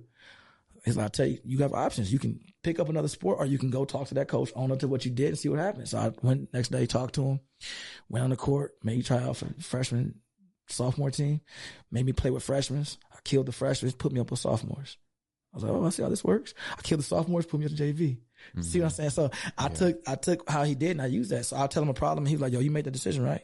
And I remember one time I went there, the last conversation I had with him, um, cause he would all, like I said, he called it the bricks, brick by brick. And it's just like, just whatever it is, it might seem like it's a huge task. It might seem like it's a big project, but just, Yeah. just one brick at a time. One brick at a you're, You're fine. Like take a breath, one brick at a time, one brick at a time, and, and you'll get there. And that's, that, that's, that's everything, right? You're trying to Yeah. build something. Oh, for sure. So the last time I talked to him, I remember I wasn't traveling because at this point I'm starting to get some traction in the gym. 2019, I'm starting to get some traction in the gym, and you know I'm starting to get some clients in there. I'm going, so I'm like, I can't try. I ain't taking no breaks. I ain't taking no breaks. I, work, I used to work. Yeah, I worked I seven days a week for the first four you, years. man. Yeah. I worked seven days a week for the first four four years, right? Yeah, and then um, so um, I, w- I went to LA. He's like, "Where have you been?" And I was like, "Man, I ain't been nowhere, man. I work too much, man. I'm doing this gym." Right? He's like, "Hey, you he's you doing the gym you want to do?" I was like, "Yeah." He's like, "The gym that you said you put together and you drew the blueprint." I was like, "Yeah." He's like, "The one you asked for." I said, "Yeah." He said, "The shut up, stop complaining. Mm-hmm. Like, you asked for it. Stop complaining." Mm-hmm. I was like, I'm not, I'm not complaining, man. I'm just saying. But I was like, that's facts, right? Yeah. So, um, a lot of the stuff I do, a lot of stuff I talk comes from conversations with my dad. The way I treat people and how I'm, the empathy and all that comes from my mom. So my mom and my grandma. So it's like a decent blend and I'm trying to make sure my daughter gets a little dose of that. But that's how that name came for it. And I'm glad I named it that because now, you know, my dad's gone and like there was like, some guilt behind that with me, like not going to see him when I, I could have. Um, it's like, as long as I keep this gym going, I'll keep, you know, what he Yeah. gave me going. That's, that caused me to, I mean, after my dad died, that's when I really went crazy because I was taking a one hour break in a day, 6 a.m. to 7 p.m. with a one hour break. I was training, but I, I knew I needed equipment. Mm. I knew I needed, I wanted to buy a house. So I had to get my credit right. I knew I wanted a nice car. So I was just working six days a week. I was training seven day, completely cleaning the place. I worked seven days a week and then I had missions in between for the Air Force. So I was just, you know, just going by that. But all, all I thought about was like, oh, just, just, just one brick at a time. It's cool. And then I just chopped off my credit. Okay, cool. Credit was good. All right, cool. Let me, let me get a house and, a coupe. That's what I wanted. Mm. And I got the house. I was like, all right, cool. I was gonna leave on that. Maybe I can cut back a couple hours. All right, cool. Cause I'm a person that thinks you only need enough money to do everything you want to do. You don't need anything more than that. You need enough money to do everything you want to do Mhm. and have fun doing it. Of course, you have responsibilities, but that money, you have that money for your responsibilities. Then you need enough money to do just the stuff you want to do. Like, I don't need a billion.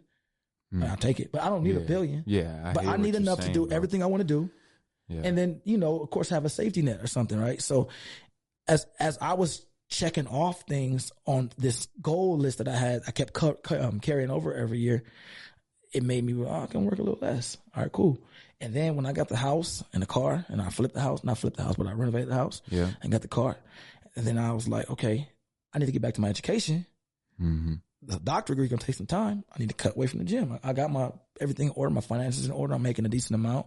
I know what my bills are. I've been paying them. Cool. So I condensed my schedule, took less income, uh, rented the space out to one guy. I'm looking to rent it out to one more person, and now they train at the gym. Doing their thing. So some of the money that I lost by stepping away, I'm getting back because I have this cool trainer. They're training his people. And is it they're training like under the bricks or No. or No, no, there is just no, a no, no. They- they're gym they training- rent out? They're training under. They could train under the bricks, and if they mm-hmm. wanted to train under the bricks, because you know I have plans for the future, Yeah. then they'll go with me. But if they want to use it as a way to get their business going, how CJ did for me, Yeah. but with more education because now I'm coming in with four, going on five years. My anniversary is this weekend, so I'm coming on five years of experience of making mistakes and and and like, you know, coming back from them and still being able to continuously grow every single month. So now I'm able to give them this advice and stuff, and that's that's um, it's allowing them to understand you don't you don't personally you don't need your own gym. Mm-hmm. I get the I get the the allure of mm. owning your own gym and the the ego it what does for your ego. But the overhead but if, and all that. If your goal yeah. is to train and make money, you don't want to own a gym. no, You want to either work for somebody that's paying you very well, yeah, or you want to be in a situation that I'm trying to put people in where you just you rent the space and I cover everything else but what you give. You know, yeah. See that, and I run my businesses based upon other businesses that can give me the like. I offer a service, Mhm.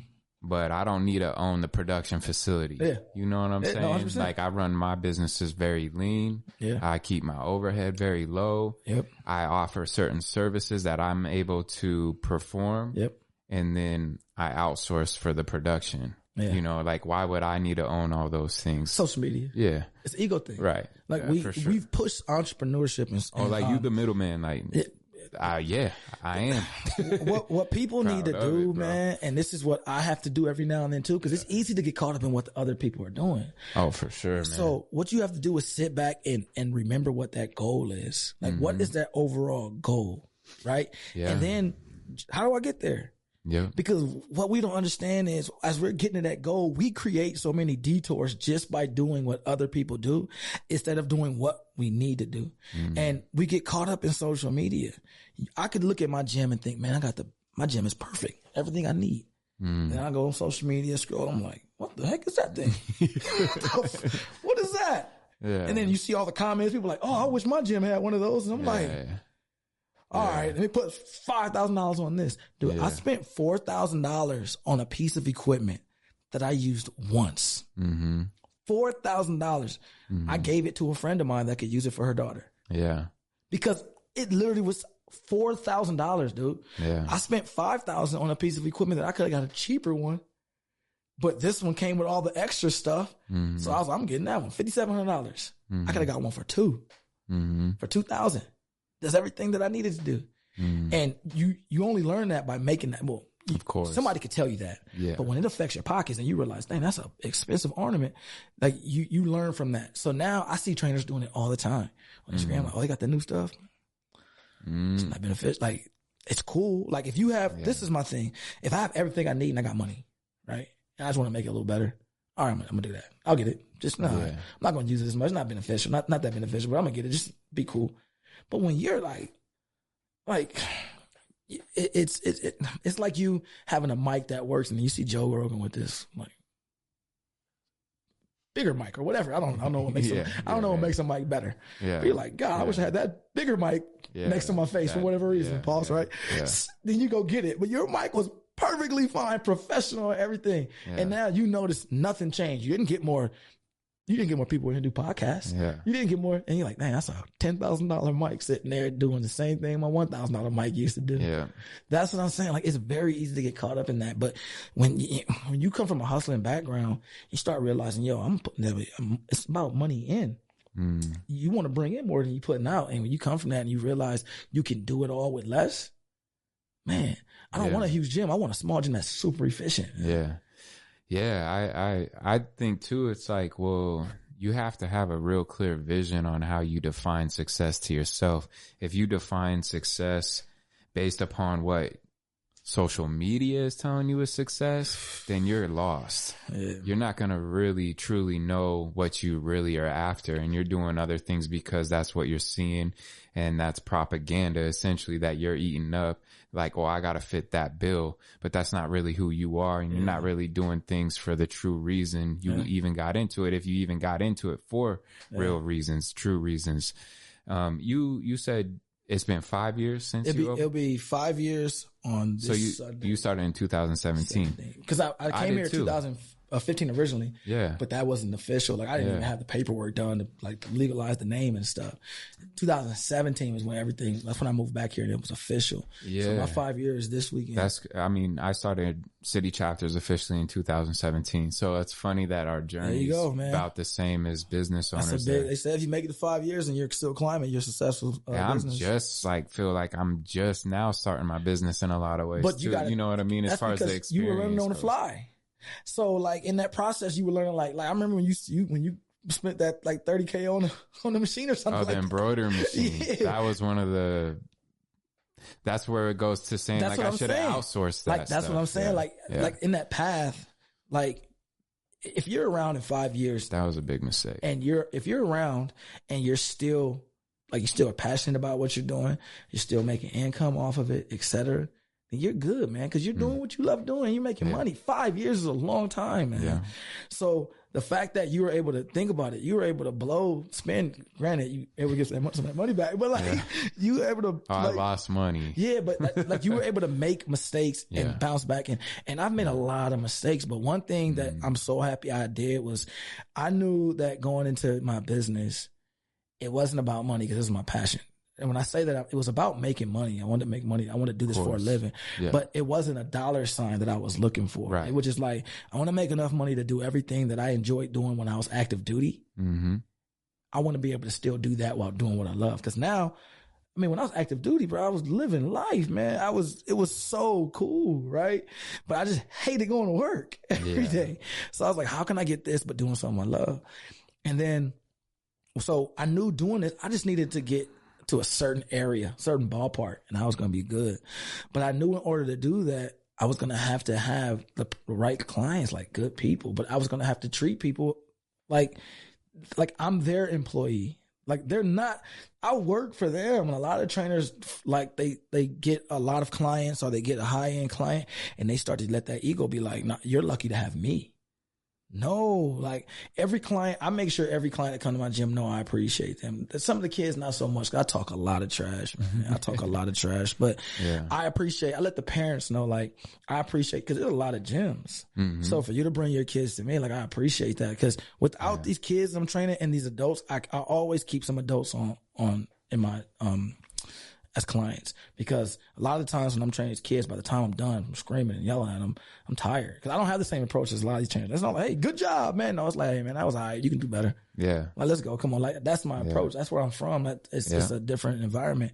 So when, um, by the time I'm done training these kids, I'm tired. When I'm done training an adult, you know, their goals are simple.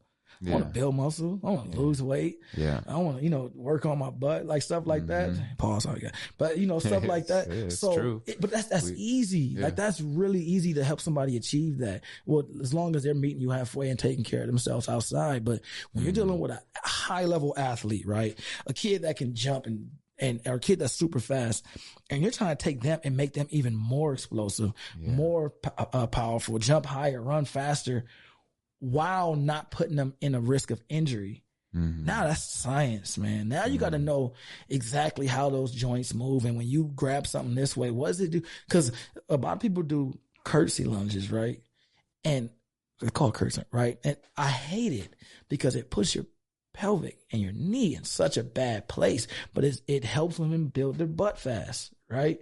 So I get it because you they feel it, but what they're not understanding is what is compensating to put you in this this pattern that's not a normal pattern over time continuously with the load. They don't they're not thinking what's down the line.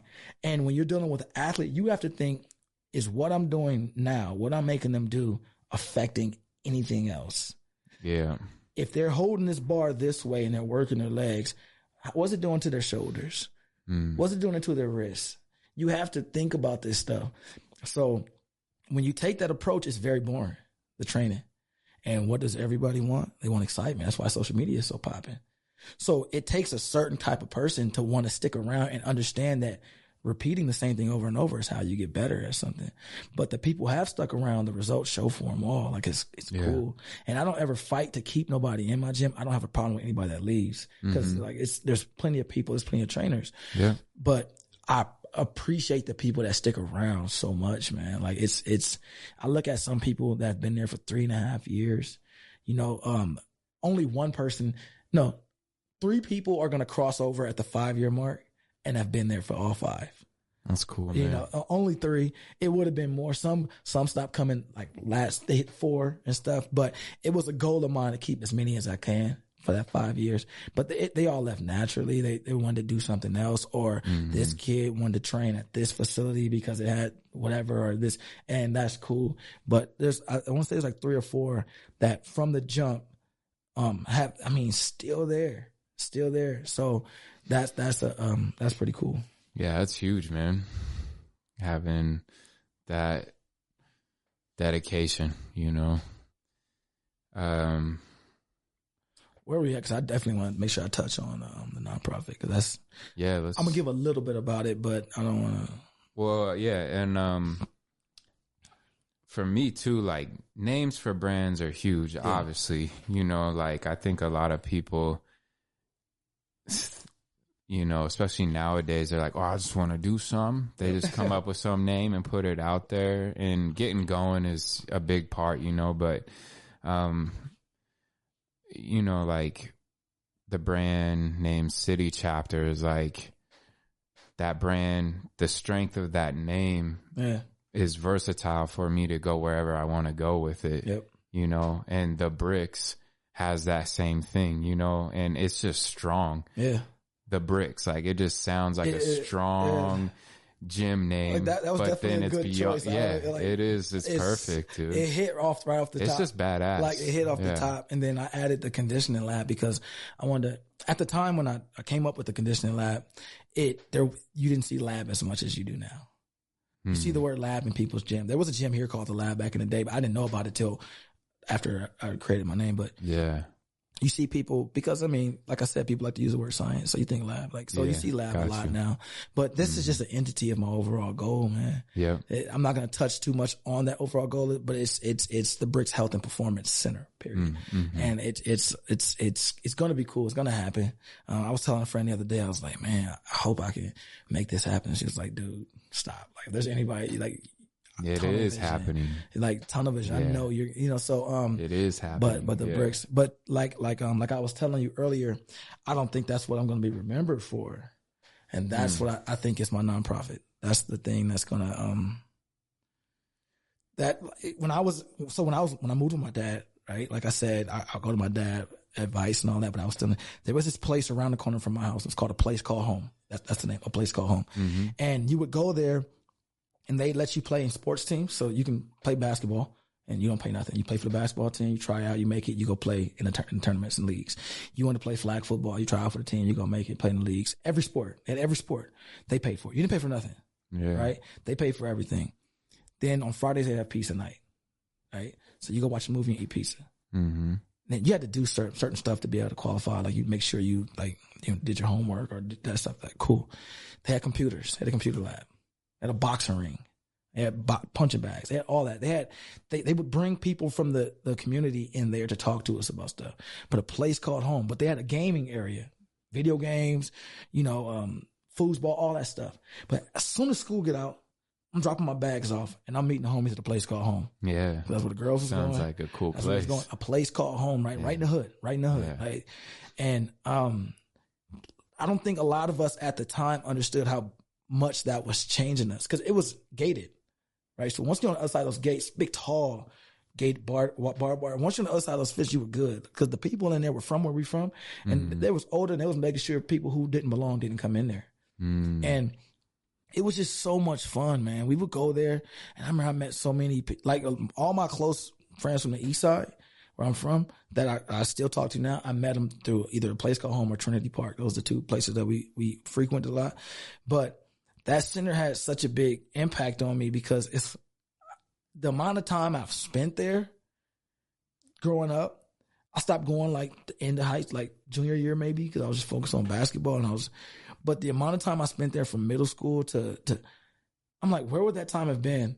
Like, what I what would I have been doing, Doing, with yeah. that time had I not been in, in, involved in the place called home, man? Mm. Like all the it was just all it was was a bunch of blacks and Me- Me- black and Mexican kids, and then the staff was black and Mexican. The summer staff was white, you know. Mm-hmm. But um, that's that's all we like. So I always wanted to, to give my version of that and mm. take it to a next level. And that's what I think I remember remember for. And there was no better word. You know, you know the the the, the background for the bricks, and I was just then the bricks for, bricks for kids. And I mm. mean, I got the cheesy slogan, like you know how you got to have like a slogan that's like Yeah. when you say it, like that's cheesy. And then you think about it, like, oh, but it works. Mm-hmm. I got the the bricks for kids, the cheesy. This is the slogan, right? Bricks for kids. And I want you to make sure you get this too. I want you to, bricks for kids, giving kids the tools to build a better future. Bricks built. See how that's like, man. It's got a little corn, but it's like, hey, it hits. Yeah. It's like, Yeah. it's like no, when somebody tells you to do something, you're like, when that's corny, and you try, you like, that's kind of fun. Yeah. But like, no, Yeah, but that's yeah. that's what I've been working on. That's what because I, I made a, uh one of my resolutions this year was to not spend any money on my gym because I do every year. Mm-hmm. Not spend any money on my gym to focus on my investment in my house. So getting it ready to be a rental property and then focus on my education, which Mm-hmm. I'm doing. Get back to traveling, which I've Yeah. been doing Oh yeah. and then the nonprofit going. I'm trying to go into 2023. It's a big year. It's my first full year of like that second chapter after the five years, uh, and to take it, take things towards the next level. So with having a trainer, and I'm about to bring back groups for adults. I'm not gonna touch it. I'm gonna have a trainer running it. I don't want nothing to do with, you know, t- t- small groups. I want to focus my time on like, you know, somebody has an injury, Yeah. and they come from um, physical therapy, like working with them, working with athletes and stuff. Mm-hmm. But I'm bringing back groups because there's there's just you know there's I think my group workouts used to be really cool, but my main focus now is my nonprofit and and um, I'm doing dealing with the legal paperwork now. But it's basically gonna be like an after school program. I just drop your kids off. I don't care if you're uh, um I don't care.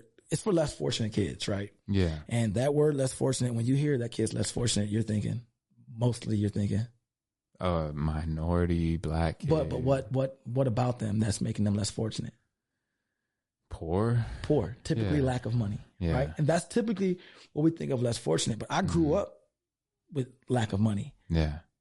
But I look back on my childhood, I had an awesome life. Mm. So I might have been less fortunate financially, Yeah. but I, I loved my childhood. I didn't know I was poor until I went to high school. Like that's when I really knew I was poor when I found out what a pantry was. I didn't know what a pantry was. We had a closet full of cookies. Like what the like Yeah. what? Yeah, I didn't know that until high school. So that's when I realized I was poor. But what what I um less fortunate. There's there's not poor kids shooting up schools. Like you, you, there's kids that are are going to that that have parents with money that don't have a healthy home. Oh, for sure. You, you see what I'm saying? Like less fortunate does not mean financial. Less fortunate is like there's you you're missing some aspect of a child's like happy life, right? Yeah. So I don't want it to be like, oh, only poor kids can come to my. No, no, no. I want the the bricks for kids. This after school program to be for haven. kids. Yeah. It's Period. yeah. I don't. I don't want to sit here and run your parents' credit score and like their income. Oh, yeah, like if you're a kid that wants to get better at something, that wants to learn something, come Yeah. because what it does is it's gonna start blending different kids from different groups and letting them see that you're not that different. Mm-hmm. You're not love that, different. So Yeah. that's the goal, and the goal is gonna be to find. Like I told you, how I played basketball, I played football. and The goal is gonna be to be f- financing these tournaments and paying for kids to go play here and play there. Mm-hmm. And that's in the, the, future, we'll definitely Bricks for be working together on Oh, yeah. things like that, man, yeah. because that's a major goal of city chapters to have, you know, like a facility like Vector 90 or, you know, That's out of LA, dope. That's dope. Yep. things of that nature where we're like really giving these kids opportunities to get real education, like real education about life and about how to learn and critically think about environments and situations they find themselves in, how to react and with positive emotions, you know, instead of whatever they're being downloaded with at their home if it's a negative 100%. environment, you know. So There's so much talent out there, man. There but they're just man. not exposed to this stuff. Like it, it- it's like Well, they don't have people speak to them like we speak. No, that's that's that's what I'm saying. They're not Yeah. exposed to it. So now you get a kid that, like I said, who on the outside looking in has this awesome life, right? This kid has every Mm-hmm. bike you can think of. This kid has all this money. There's there's he may be missing something or she may be missing something. so now they come to this this place and they hang out with other kids and they, they're getting to know other kids and they're seeing different stuff. And now these kids are like, oh shoot, like I, they're taking something. It's, you're just trying to build better people, man. Like you're just trying to give people a, at least the option to be a better person. And one of the things, like, like you were talking about Vector 90 and how, you know, cause they, they push ownership and entrepreneurship a lot. Like that's Yeah. the big push, right? Mm-hmm. But I was just telling my little bro, like, it's if you're a wolf, like as in you're somebody that goes go get it. Mm-hmm. Now is the time because everybody is trying to be an entrepreneur and an owner. But if you have ownership of what you do and your product of who you are and how you you, you can go make money. It's going to take hard work, but if you think being an owner is easy, that's you know it's hard work. It's just a mm-hmm. different form. So there's jobs out here offering 25 30 dollars an hour. I'm like, if I'm 20 years old, I'm like, I'm getting a job. Yeah. I'm putting in extra hours and then whatever it is that I want to do to be this owner, I'm just stacking, but I'm putting myself in a better position than I did when I became an owner. Mm. Because think about if you started city chapters or if you started the, the podcast and all that and you had 100, 100K in a bank just chilling. Mm-hmm. Like think about like the, it- it's, Oh you yeah. could, if you had 100K that you, that's not belong to bills right now, you could dedicate more time to, to a podcast and just mm-hmm. do like, because you're like, I don't need to go do this. That. I'm not mm-hmm. saying you can't now, but I'm just saying like, it just gives you this leeway. There's always going to be this work phase of mm-hmm. life. So if, if, um, that's why one of the things I want to push through this nonprofit is STEM. Mhm. I learned about STEM later on in life. I thought science, math was stupid, technology, you know, I thought engineering, I thought that was stupid. But if you teach these kids early, I taught my daughter about science and math early. And now she brags to me she, when she gets A's in math and science because she knows I'm gonna be proud of her. Mm-hmm. But if you get a degree in biology and you decide I want to be a trainer, you can take that biology de- degree and transfer it to and get a master's in exercise science. They're not going to say, hey, you got a biology degree, but we need you to take an extra class. No, you've mm-hmm. taken physics, you've taken algebra twos, you've taken all of that stuff, the biology, the chemistry, you've taken those classes. Mm-hmm. So now you're sending these kids to school getting degrees that they, unless they have a, a direct path that they want to take, but now you see these kids with an interest in a degree that they that can take them far. Now they're not getting a, a communications degree, forty five thousand dollars student loan, and they're working at the hospital. Hmm. They're, they're working at the, you know, so I want to push STEM, at least give them the opportunity to learn about STEM. And I want the computers and I want all that. But that's, that's the overall goal is just to provide that When you say. STEM, what it, what is that? Science, technology, engineering, and mathematics. Yeah. So basically, it's just a it's a degree. If if if I took my health science degree and I said I want to, I think I want to go to medical school, or I think I want to do this, they're gonna tell me my my degree did not transfer over. They're gonna take my degree and the credits that I achieved, and they're gonna say, "Hey, we need you to take these classes, these classes, and these classes." I know this because I applied to go to. For a minute, I wanted to be a physical therapist just because I had the money for school and had my master's, and I was applying at USC's. They have this um, hybrid DPT program, and they were saying you can be accepted conditionally, but we need you to take physics two. We need you to take another statistics class, and I was like, I love physics, man, but I'm not taking physics two. Mm. Like I'm not doing that. But if I would have got if I, my if my master's or my bachelor degree was in a, a better field, if I had a master's in biology or a bachelor's in biology, they wouldn't have said, "Hey, we need you." They would have just took it. The, the the reason why I say STEM is for one, especially for women because they're not in that field. That's why I made sure my daughter just learned about it to have that option.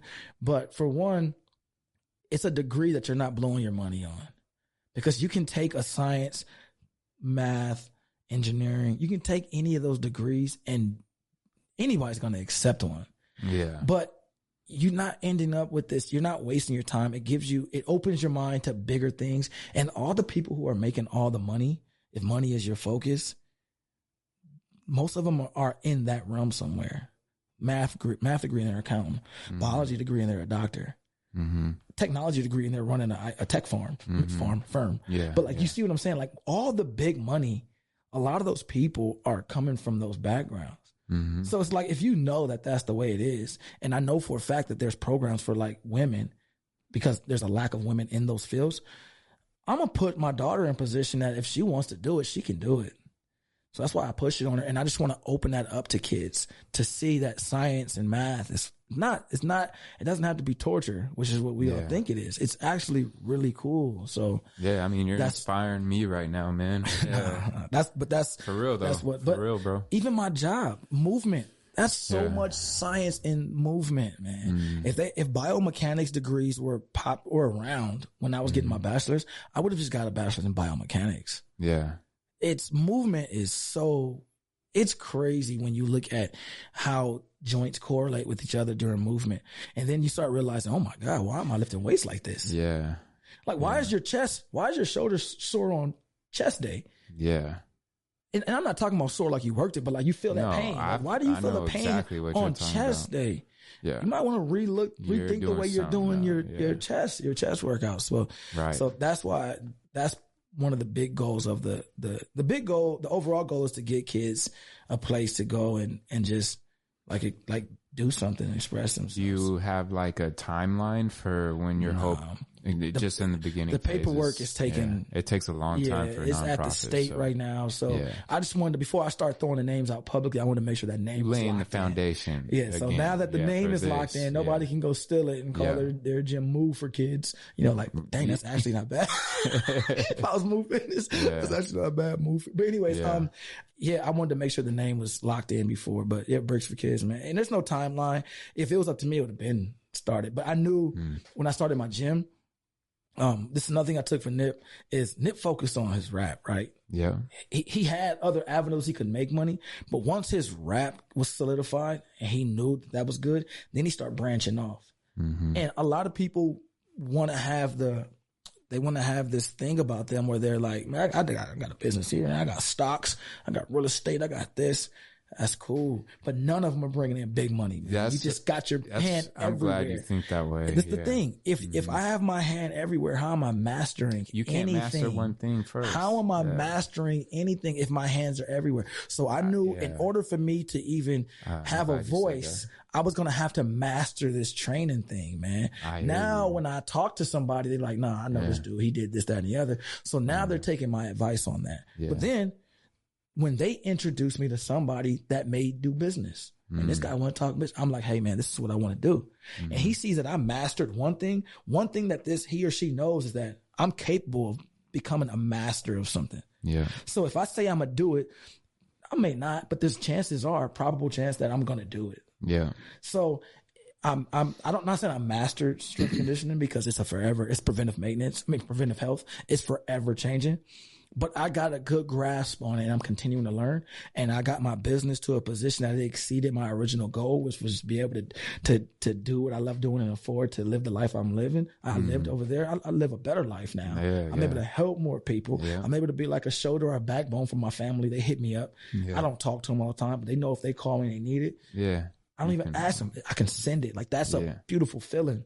Hmm And I'm able to my daughter whatever she needs, and even some stuff she doesn't need. She she doesn't have the swag of LA. hmm She's getting there, yeah but I was like, I'm gonna get you those shoes. She's like, I don't need shoes. I'm like, yes, you do.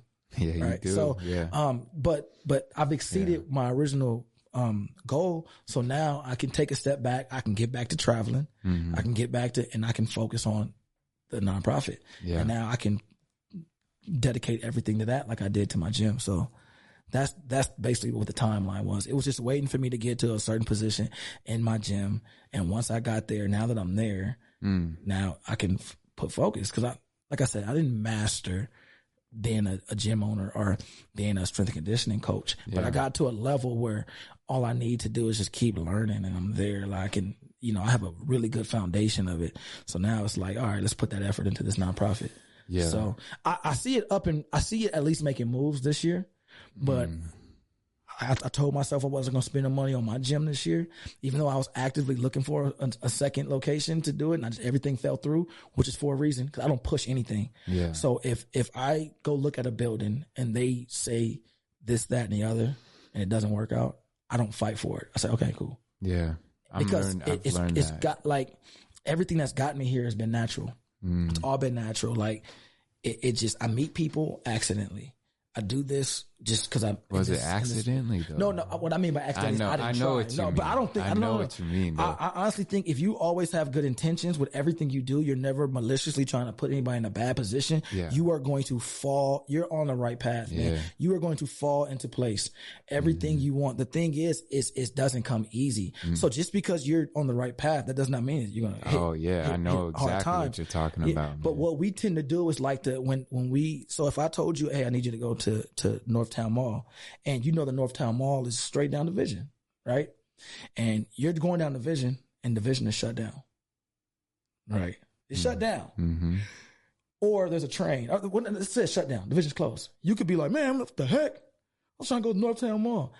You know there's a detour, right? hmm You can sit there and complain about Division being shut down, or you can just say, okay, I gotta take another route. hmm Now that route's gonna take me longer, but let me just stay on path. So I'm gonna go around. But along that route, there's more detours. Mm-hmm. But you have to always keep that main goal in mind. So when you hit that detour, because we make mistakes, that's a detour. You bought a thirty thousand dollars sewing machine, right?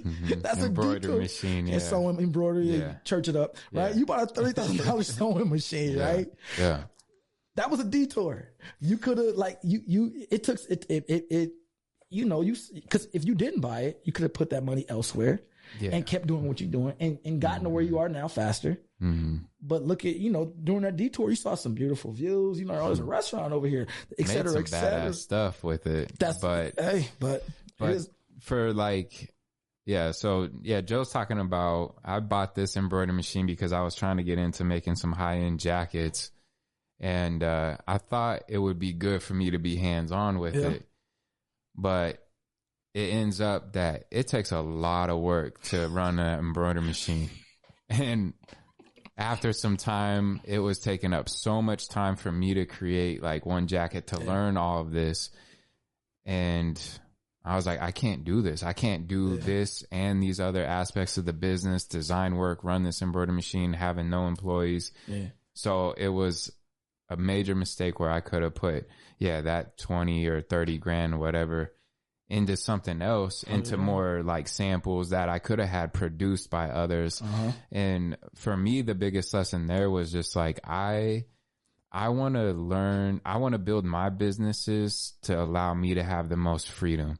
And having an embroidery machine where you have to sit there and baby this thing for an hour while Work. it makes a jacket is not what is Yeah. going to allow me to have freedom to move about. And even if I had employees, like I still got to manage them. I got to manage the maintenance of the machine and all that. Well, why would I do that when there's other businesses that specialize in producing garments Yeah. and I can just outsource to them. So I went back to that and sold that embroidery machine for a loss to another homie that actually runs a screen printing business. Yeah. And so, you But- know, but you- but that but detour, The way you learn, I didn't, I wouldn't have known. that. I wouldn't have known Yeah, if I thing. didn't take that I detour. still got I still got the polo shirt. I've never wore one. yeah. Remember, you were you were like you were just getting started. and You was like, "Hey man, Oh, look, yeah, yeah, I'll give yeah, you a yeah. credit because they were like, they were Yeah. like kind of. I still got Oh yeah, yeah, yeah, yeah. I still yeah. got them. That's I'm right. Keep I did forget I'm about gonna keep it. just in yeah. case you get too big. I'm like Bobby, don't forget. Look at this. you, gotta, pull it on both sides to. I still, Yeah. they're, they're hanging up in my closet. right. that's great, I've man. literally never wore one of them. Yeah. I was just like, man, he's. I, I talked to him. I was like, look, I just donated to him because he's trying to get it. I, I never even. I, you was like, how are you? I was like, they cool. Yeah. I Yeah. just put them on. man. Every time I put them on, it wrinkles up on my chest like this. Yeah, they were. They. Yeah, Yeah, I still that got logo didn't I'm work hold out. on, just just in case, like you ever. I'm like Bobby, don't forget, never forget.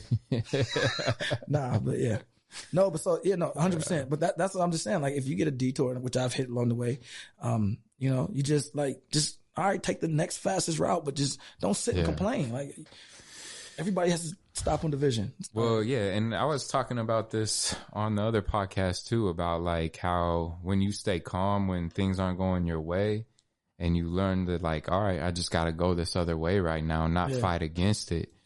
That that detour is going to go a lot smoother. Like say you're going up division, you hit a detour and you're now feeling like you're running late and then you get pissed and you driving like an asshole, yeah. irritating everybody else and you crash. you, crash, whatever happens, you know what I'm saying? yeah. Like, but if you stay calm with the detour and like understand like, oh no, that's just what it is right now and I got to go this way and you ain't going to fight against it. You're going to get to that place probably in this almost near the same time you would have if the detour wasn't there, you know? Man. It's like people like get on the freeway now here and they trying to get off at the next exit because it's it's uh Traffic. It's traffic. But if you just would have stayed on the freeway Just go slow. instead of Hey, going those that. alternate I'm getting routes, off, man. I look at the yeah. freeway driving by me. I'm like, Yeah, man, you're like, no, damn, I should have stayed on the Yeah, freeway, no, bro. 100%, Yeah, 100%. it's like so happens all the time, yeah. Mm-hmm. man. Yeah, no, it, it, um, yeah, definitely. It's, it's like how successful you are. What I'm learning in business is, is just how much stress can you overcome? Like, cause it's, it's stress is going to be there. Like, is your breaking point, um, further along? I mean, can you handle more stress? Like, is your breaking point shorter than the, you know, than the next man, this successful person? Cause typically when we see successful people, we see the, you know, we see the success and we don't see their, like that grind that they put in. Yeah. But when you like dig through, cause you, you know, I took out a student loan my first year in, at the bricks. Mhm. 'Cause I was broke and I, I was bringing in like $900 a month and I had my, this was like after I paid when all that went up because I paid in advance for stuff, mm-hmm. but I had to take out a student loan because I was bringing in like 900 to like probably like 900 to $1,500 a month. And that's total. And then I had to pay the, the rent, the bills, my apartment, all that. And then I moved my mom here. I moved my nephew here. So I'm in a two bedroom apartment. My mom, and my nephew living there.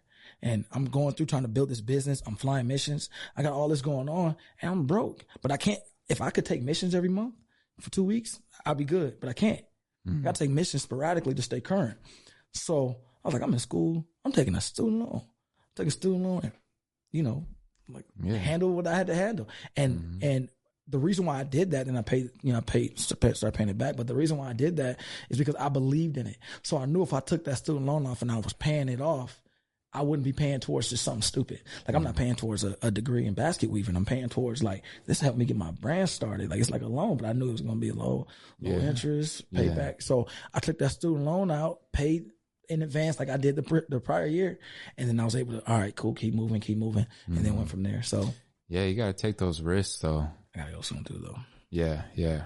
Uh, all right. Well, let's just. Um,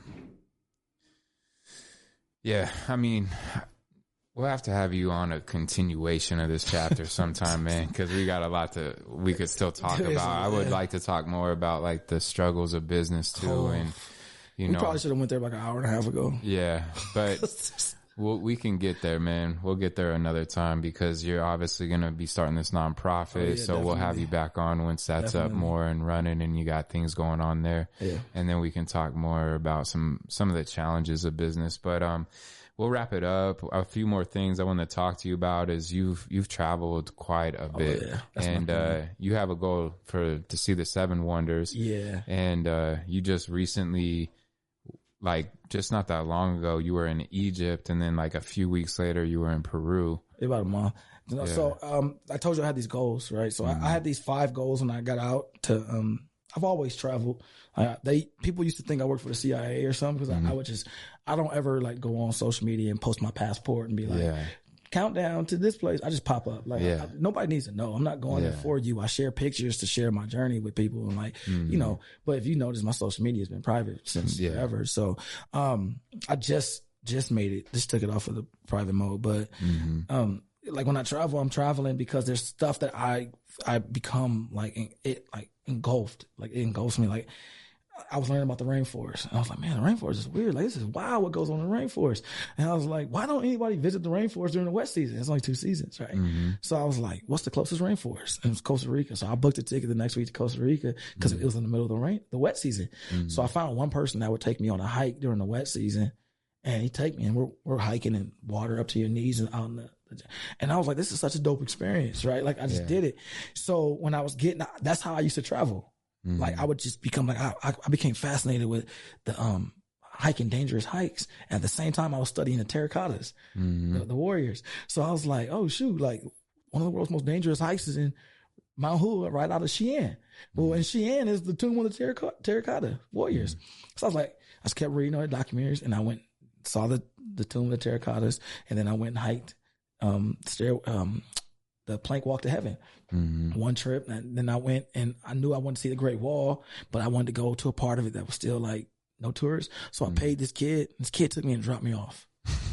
Like, I didn't know that's how it was going to work. He just dropped me off, and then he, Yeah. like so I'm like, what the? So I, I'm just walking. I'm in this village that leads to it. You go up this back gate. There's no admission. There's no nothing. You just, you're on the wall, and then you just walk towards where. So three hours later in Chucks, I get to where everybody's at. But so Wow. I carry. I'm I'm doing all this traveling. When I got out, I knew I wanted to buy a house. I knew I wanted a coupe because I had my my SUV. I knew I wanted um, to get my finances in order, uh, and I wanted to take my business to a certain level, and I wanted to see the seven wonders because I had started with that the Great Wall, Mm-hmm. and every year I start working towards one of them, and the first was the house, but I didn't know the steps to take, so I just kept pushing those five resolutions over every year. And last year, I finally got the house and the car, hmm. got my finances in order, and my business was getting to where I wanted it. So I was like, going into this year, I gotta knock that that traveling out. So this was December. I just went online. I booked the trip to Egypt. I booked the trip to Peru, and I booked another trip. I'm not gonna say where it's to though. I booked another trip, then I canceled it though. But I'm, I'm gonna go. But so that that knocked off. Um, I had already did. Great Wall. I did the Great Wall. I did Yeah. Chichen Itza, Yeah. and now so I did. Um, of course, Machu Picchu, Mhm. and then I did the um the Great Pyramid of Giza. So now I just got Petra, the um the Colosseum, and Christ the Redeemer. So I'm knocking off one of those here this year, and if, if people people who follow me will know. Yeah, Like, it doesn't yeah. matter. Like I don't either. But I'm Yeah. knocking off for sure one of those again this year. I'm gonna try to do two um within the same time frame, and then Mhm. just save the last for to just like I don't know celebrate like that. Yeah. but whatever. That's So that's so the goal. good. Yeah. Um, what out of those wonders you've seen so far, which one was the most amazing to you? It's like Is the- it like, hard to choose The the reason why is because they all have different things? like yeah, things about them. Like when you're Yeah. at the the most like the one that gave you the me the most chills was Yeah. the, the Great Pyramid. Yeah. you're, you're like. I've been studying the Great Pyramid for so. I mean, Egyptian culture, for ancient Egypt, Yeah. Egypt for so long, and then I was trying to go back in like 2014, but the terror level was pretty high there, so the military wouldn't let me go because of active duty. So Mm. when I got there and standing there and just looking up, like, what the How big it's it is. insane, Yeah. man. And then some of the stuff I got to do while I was there was just it was it was insane. So that feeling of being there was crazy. Mm, The Great Wall was cool. I probably put that on all of the one I've done so far, like towards the bottom, just because China was. I didn't have that. I, it was Yeah. great to be there, and it was like this is crazy. But you know, I was ready to get out of China while I was Mm. there.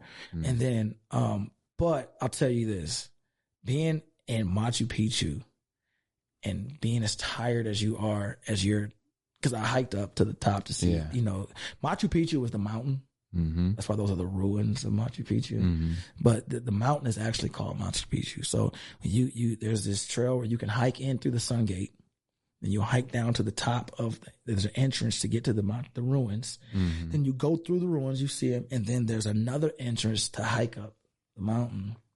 So as you're, I, I hiked every day I was in Peru, and you're on mountains that are 14k feet. So you got to think about it. The city of Cusco is 3,600 meters. hmm So that's twice Denver. hmm That's in the city. You hmm roll over and you're catching your breath.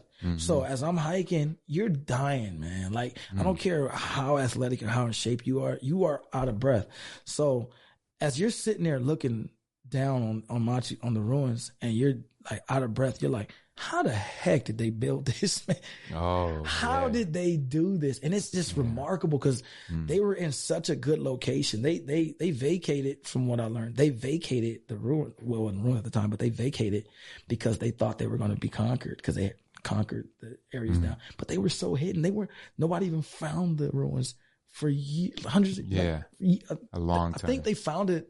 I don't want to quote nothing and then be yeah, wrong. but I So- know what you're saying because I've they they they, researched. they of that, discovered yeah. it not all that long ago. No, no. But and everything still works. It was raining. Yeah. Of course, it's a rain, and you see The the, the, just- channels in the water. You're Yeah. like, how did they? and how it's cut, Everything and per- is like, so perfect. Yeah, Mm, you know, I have my theories. Yeah. I'm not gonna, but it is we insane. could we could get into that on the next the next one so too. As I'm sitting there, as I'm as I'm in, and I want people to understand, I'm a very educated dumb person. Like when I say that, it's like I say some dumb stuff because I think I know it, and I look it up and be like, that was stupid. yeah, So you gotta take that into to- account when I say this stuff. So fact check anything I say, and if I'm wrong, that's fine. Um, that's how you learn. But um, it is really cool. Like being there and being tired. I remember hiking up, and they were trying to put a temple at the top, Mm-hmm. and they stopped in the Mm-hmm. middle of it. But as you're climbing up, it's so steep, and you're going up, and you're you're looking, you're like, how the heck they do this? Yeah, This little bitty, insane, this little bro. bitty peak. How they Yeah. get how they get rocks up here? Like it's crazy. yeah, it, it's Things- almost as if somebody dropped a rock down. Yeah, exactly. You know, like yeah. you know, that's my. Yeah, it's- Like, it's it's insane, but no. So yeah, I would say Machu Picchu was the most like harmonic technology. when when I saw the Great Pyramid, I couldn't stop smiling. mm-hmm. Like I just couldn't stop. I'm, I'm here. Yeah, But when I saw Machu Picchu, it was like, wow, man. Like, what? in the world? Yeah. Like, yeah, that's Yeah. that's what I got. So I- I'm I'm pretty sure, you know, the other the other three, well, at least two of the other three, I'm gonna get a, a really cool feeling because I've been yeah, every every wonder I've been re- doing the, the look documentaries and reading on them for years. yeah, So it's, it's when you read and see videos and all this stuff, and then finally be there, it's this weird feeling. So I'm pretty sure Mm-hmm. they'll all be the same. I'm not too sure about the last one, but you know the other two would be um, pretty cool too. But Oh man, yeah, it's hard to, to like put them in a, a hierarchy. yeah, categorize them or like yeah, hierarchy. But I still like you know just just curious like which ones kind of Put it like this: I don't say I'm going back somewhere often. hmm I'm going back to Egypt. yeah, Yeah, there's a big portion of Egypt I didn't see. yeah, I also forgot to take my daughter's monkey with me. Hmm. And that bothers me because the monkey has been everywhere I've ever been okay, since my daughter got the monkey. uh huh, Um, so I got to go back. But what I'm gonna do is when I go back, I'm gonna take her, yeah, and then because I, I take the monkey because she couldn't travel with me, hmm and she so she gave me the monkey to take. hmm So I took it just as like, okay, I'll take it with me, and Yeah. then it just traveled with me. And this was when she was like two, yeah, three. So yeah, she's 12 now. Yeah, it's gone every country. I have pictures of that monkey in Germany. I have pictures of that monkey in it, you name it. yeah, That monkey's been everywhere. So I didn't, I left it on my couch when I went to Egypt.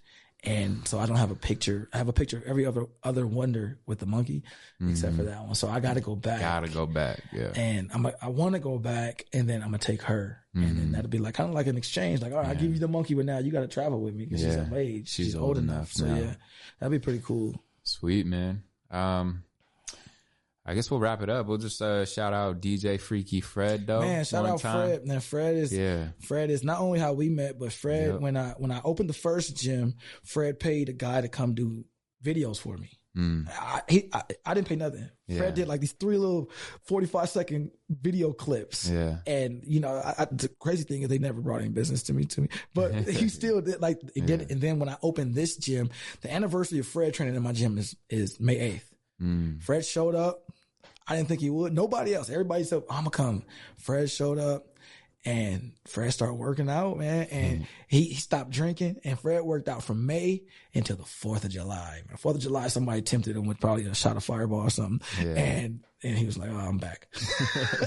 but Fred, man, Fred, I always give Fred credit and I always give CJ credit because CJ, um, when I was at a position when I moved out here and I didn't know what I was like, how I was gonna do it. CJ opened his, his the doors of GTX, which I believe he sold, but he um he opened the doors of GTX and let me come in there and, and train. And to this day, if somebody tells CJ I said something bad about him, I- I'll be like, whatever.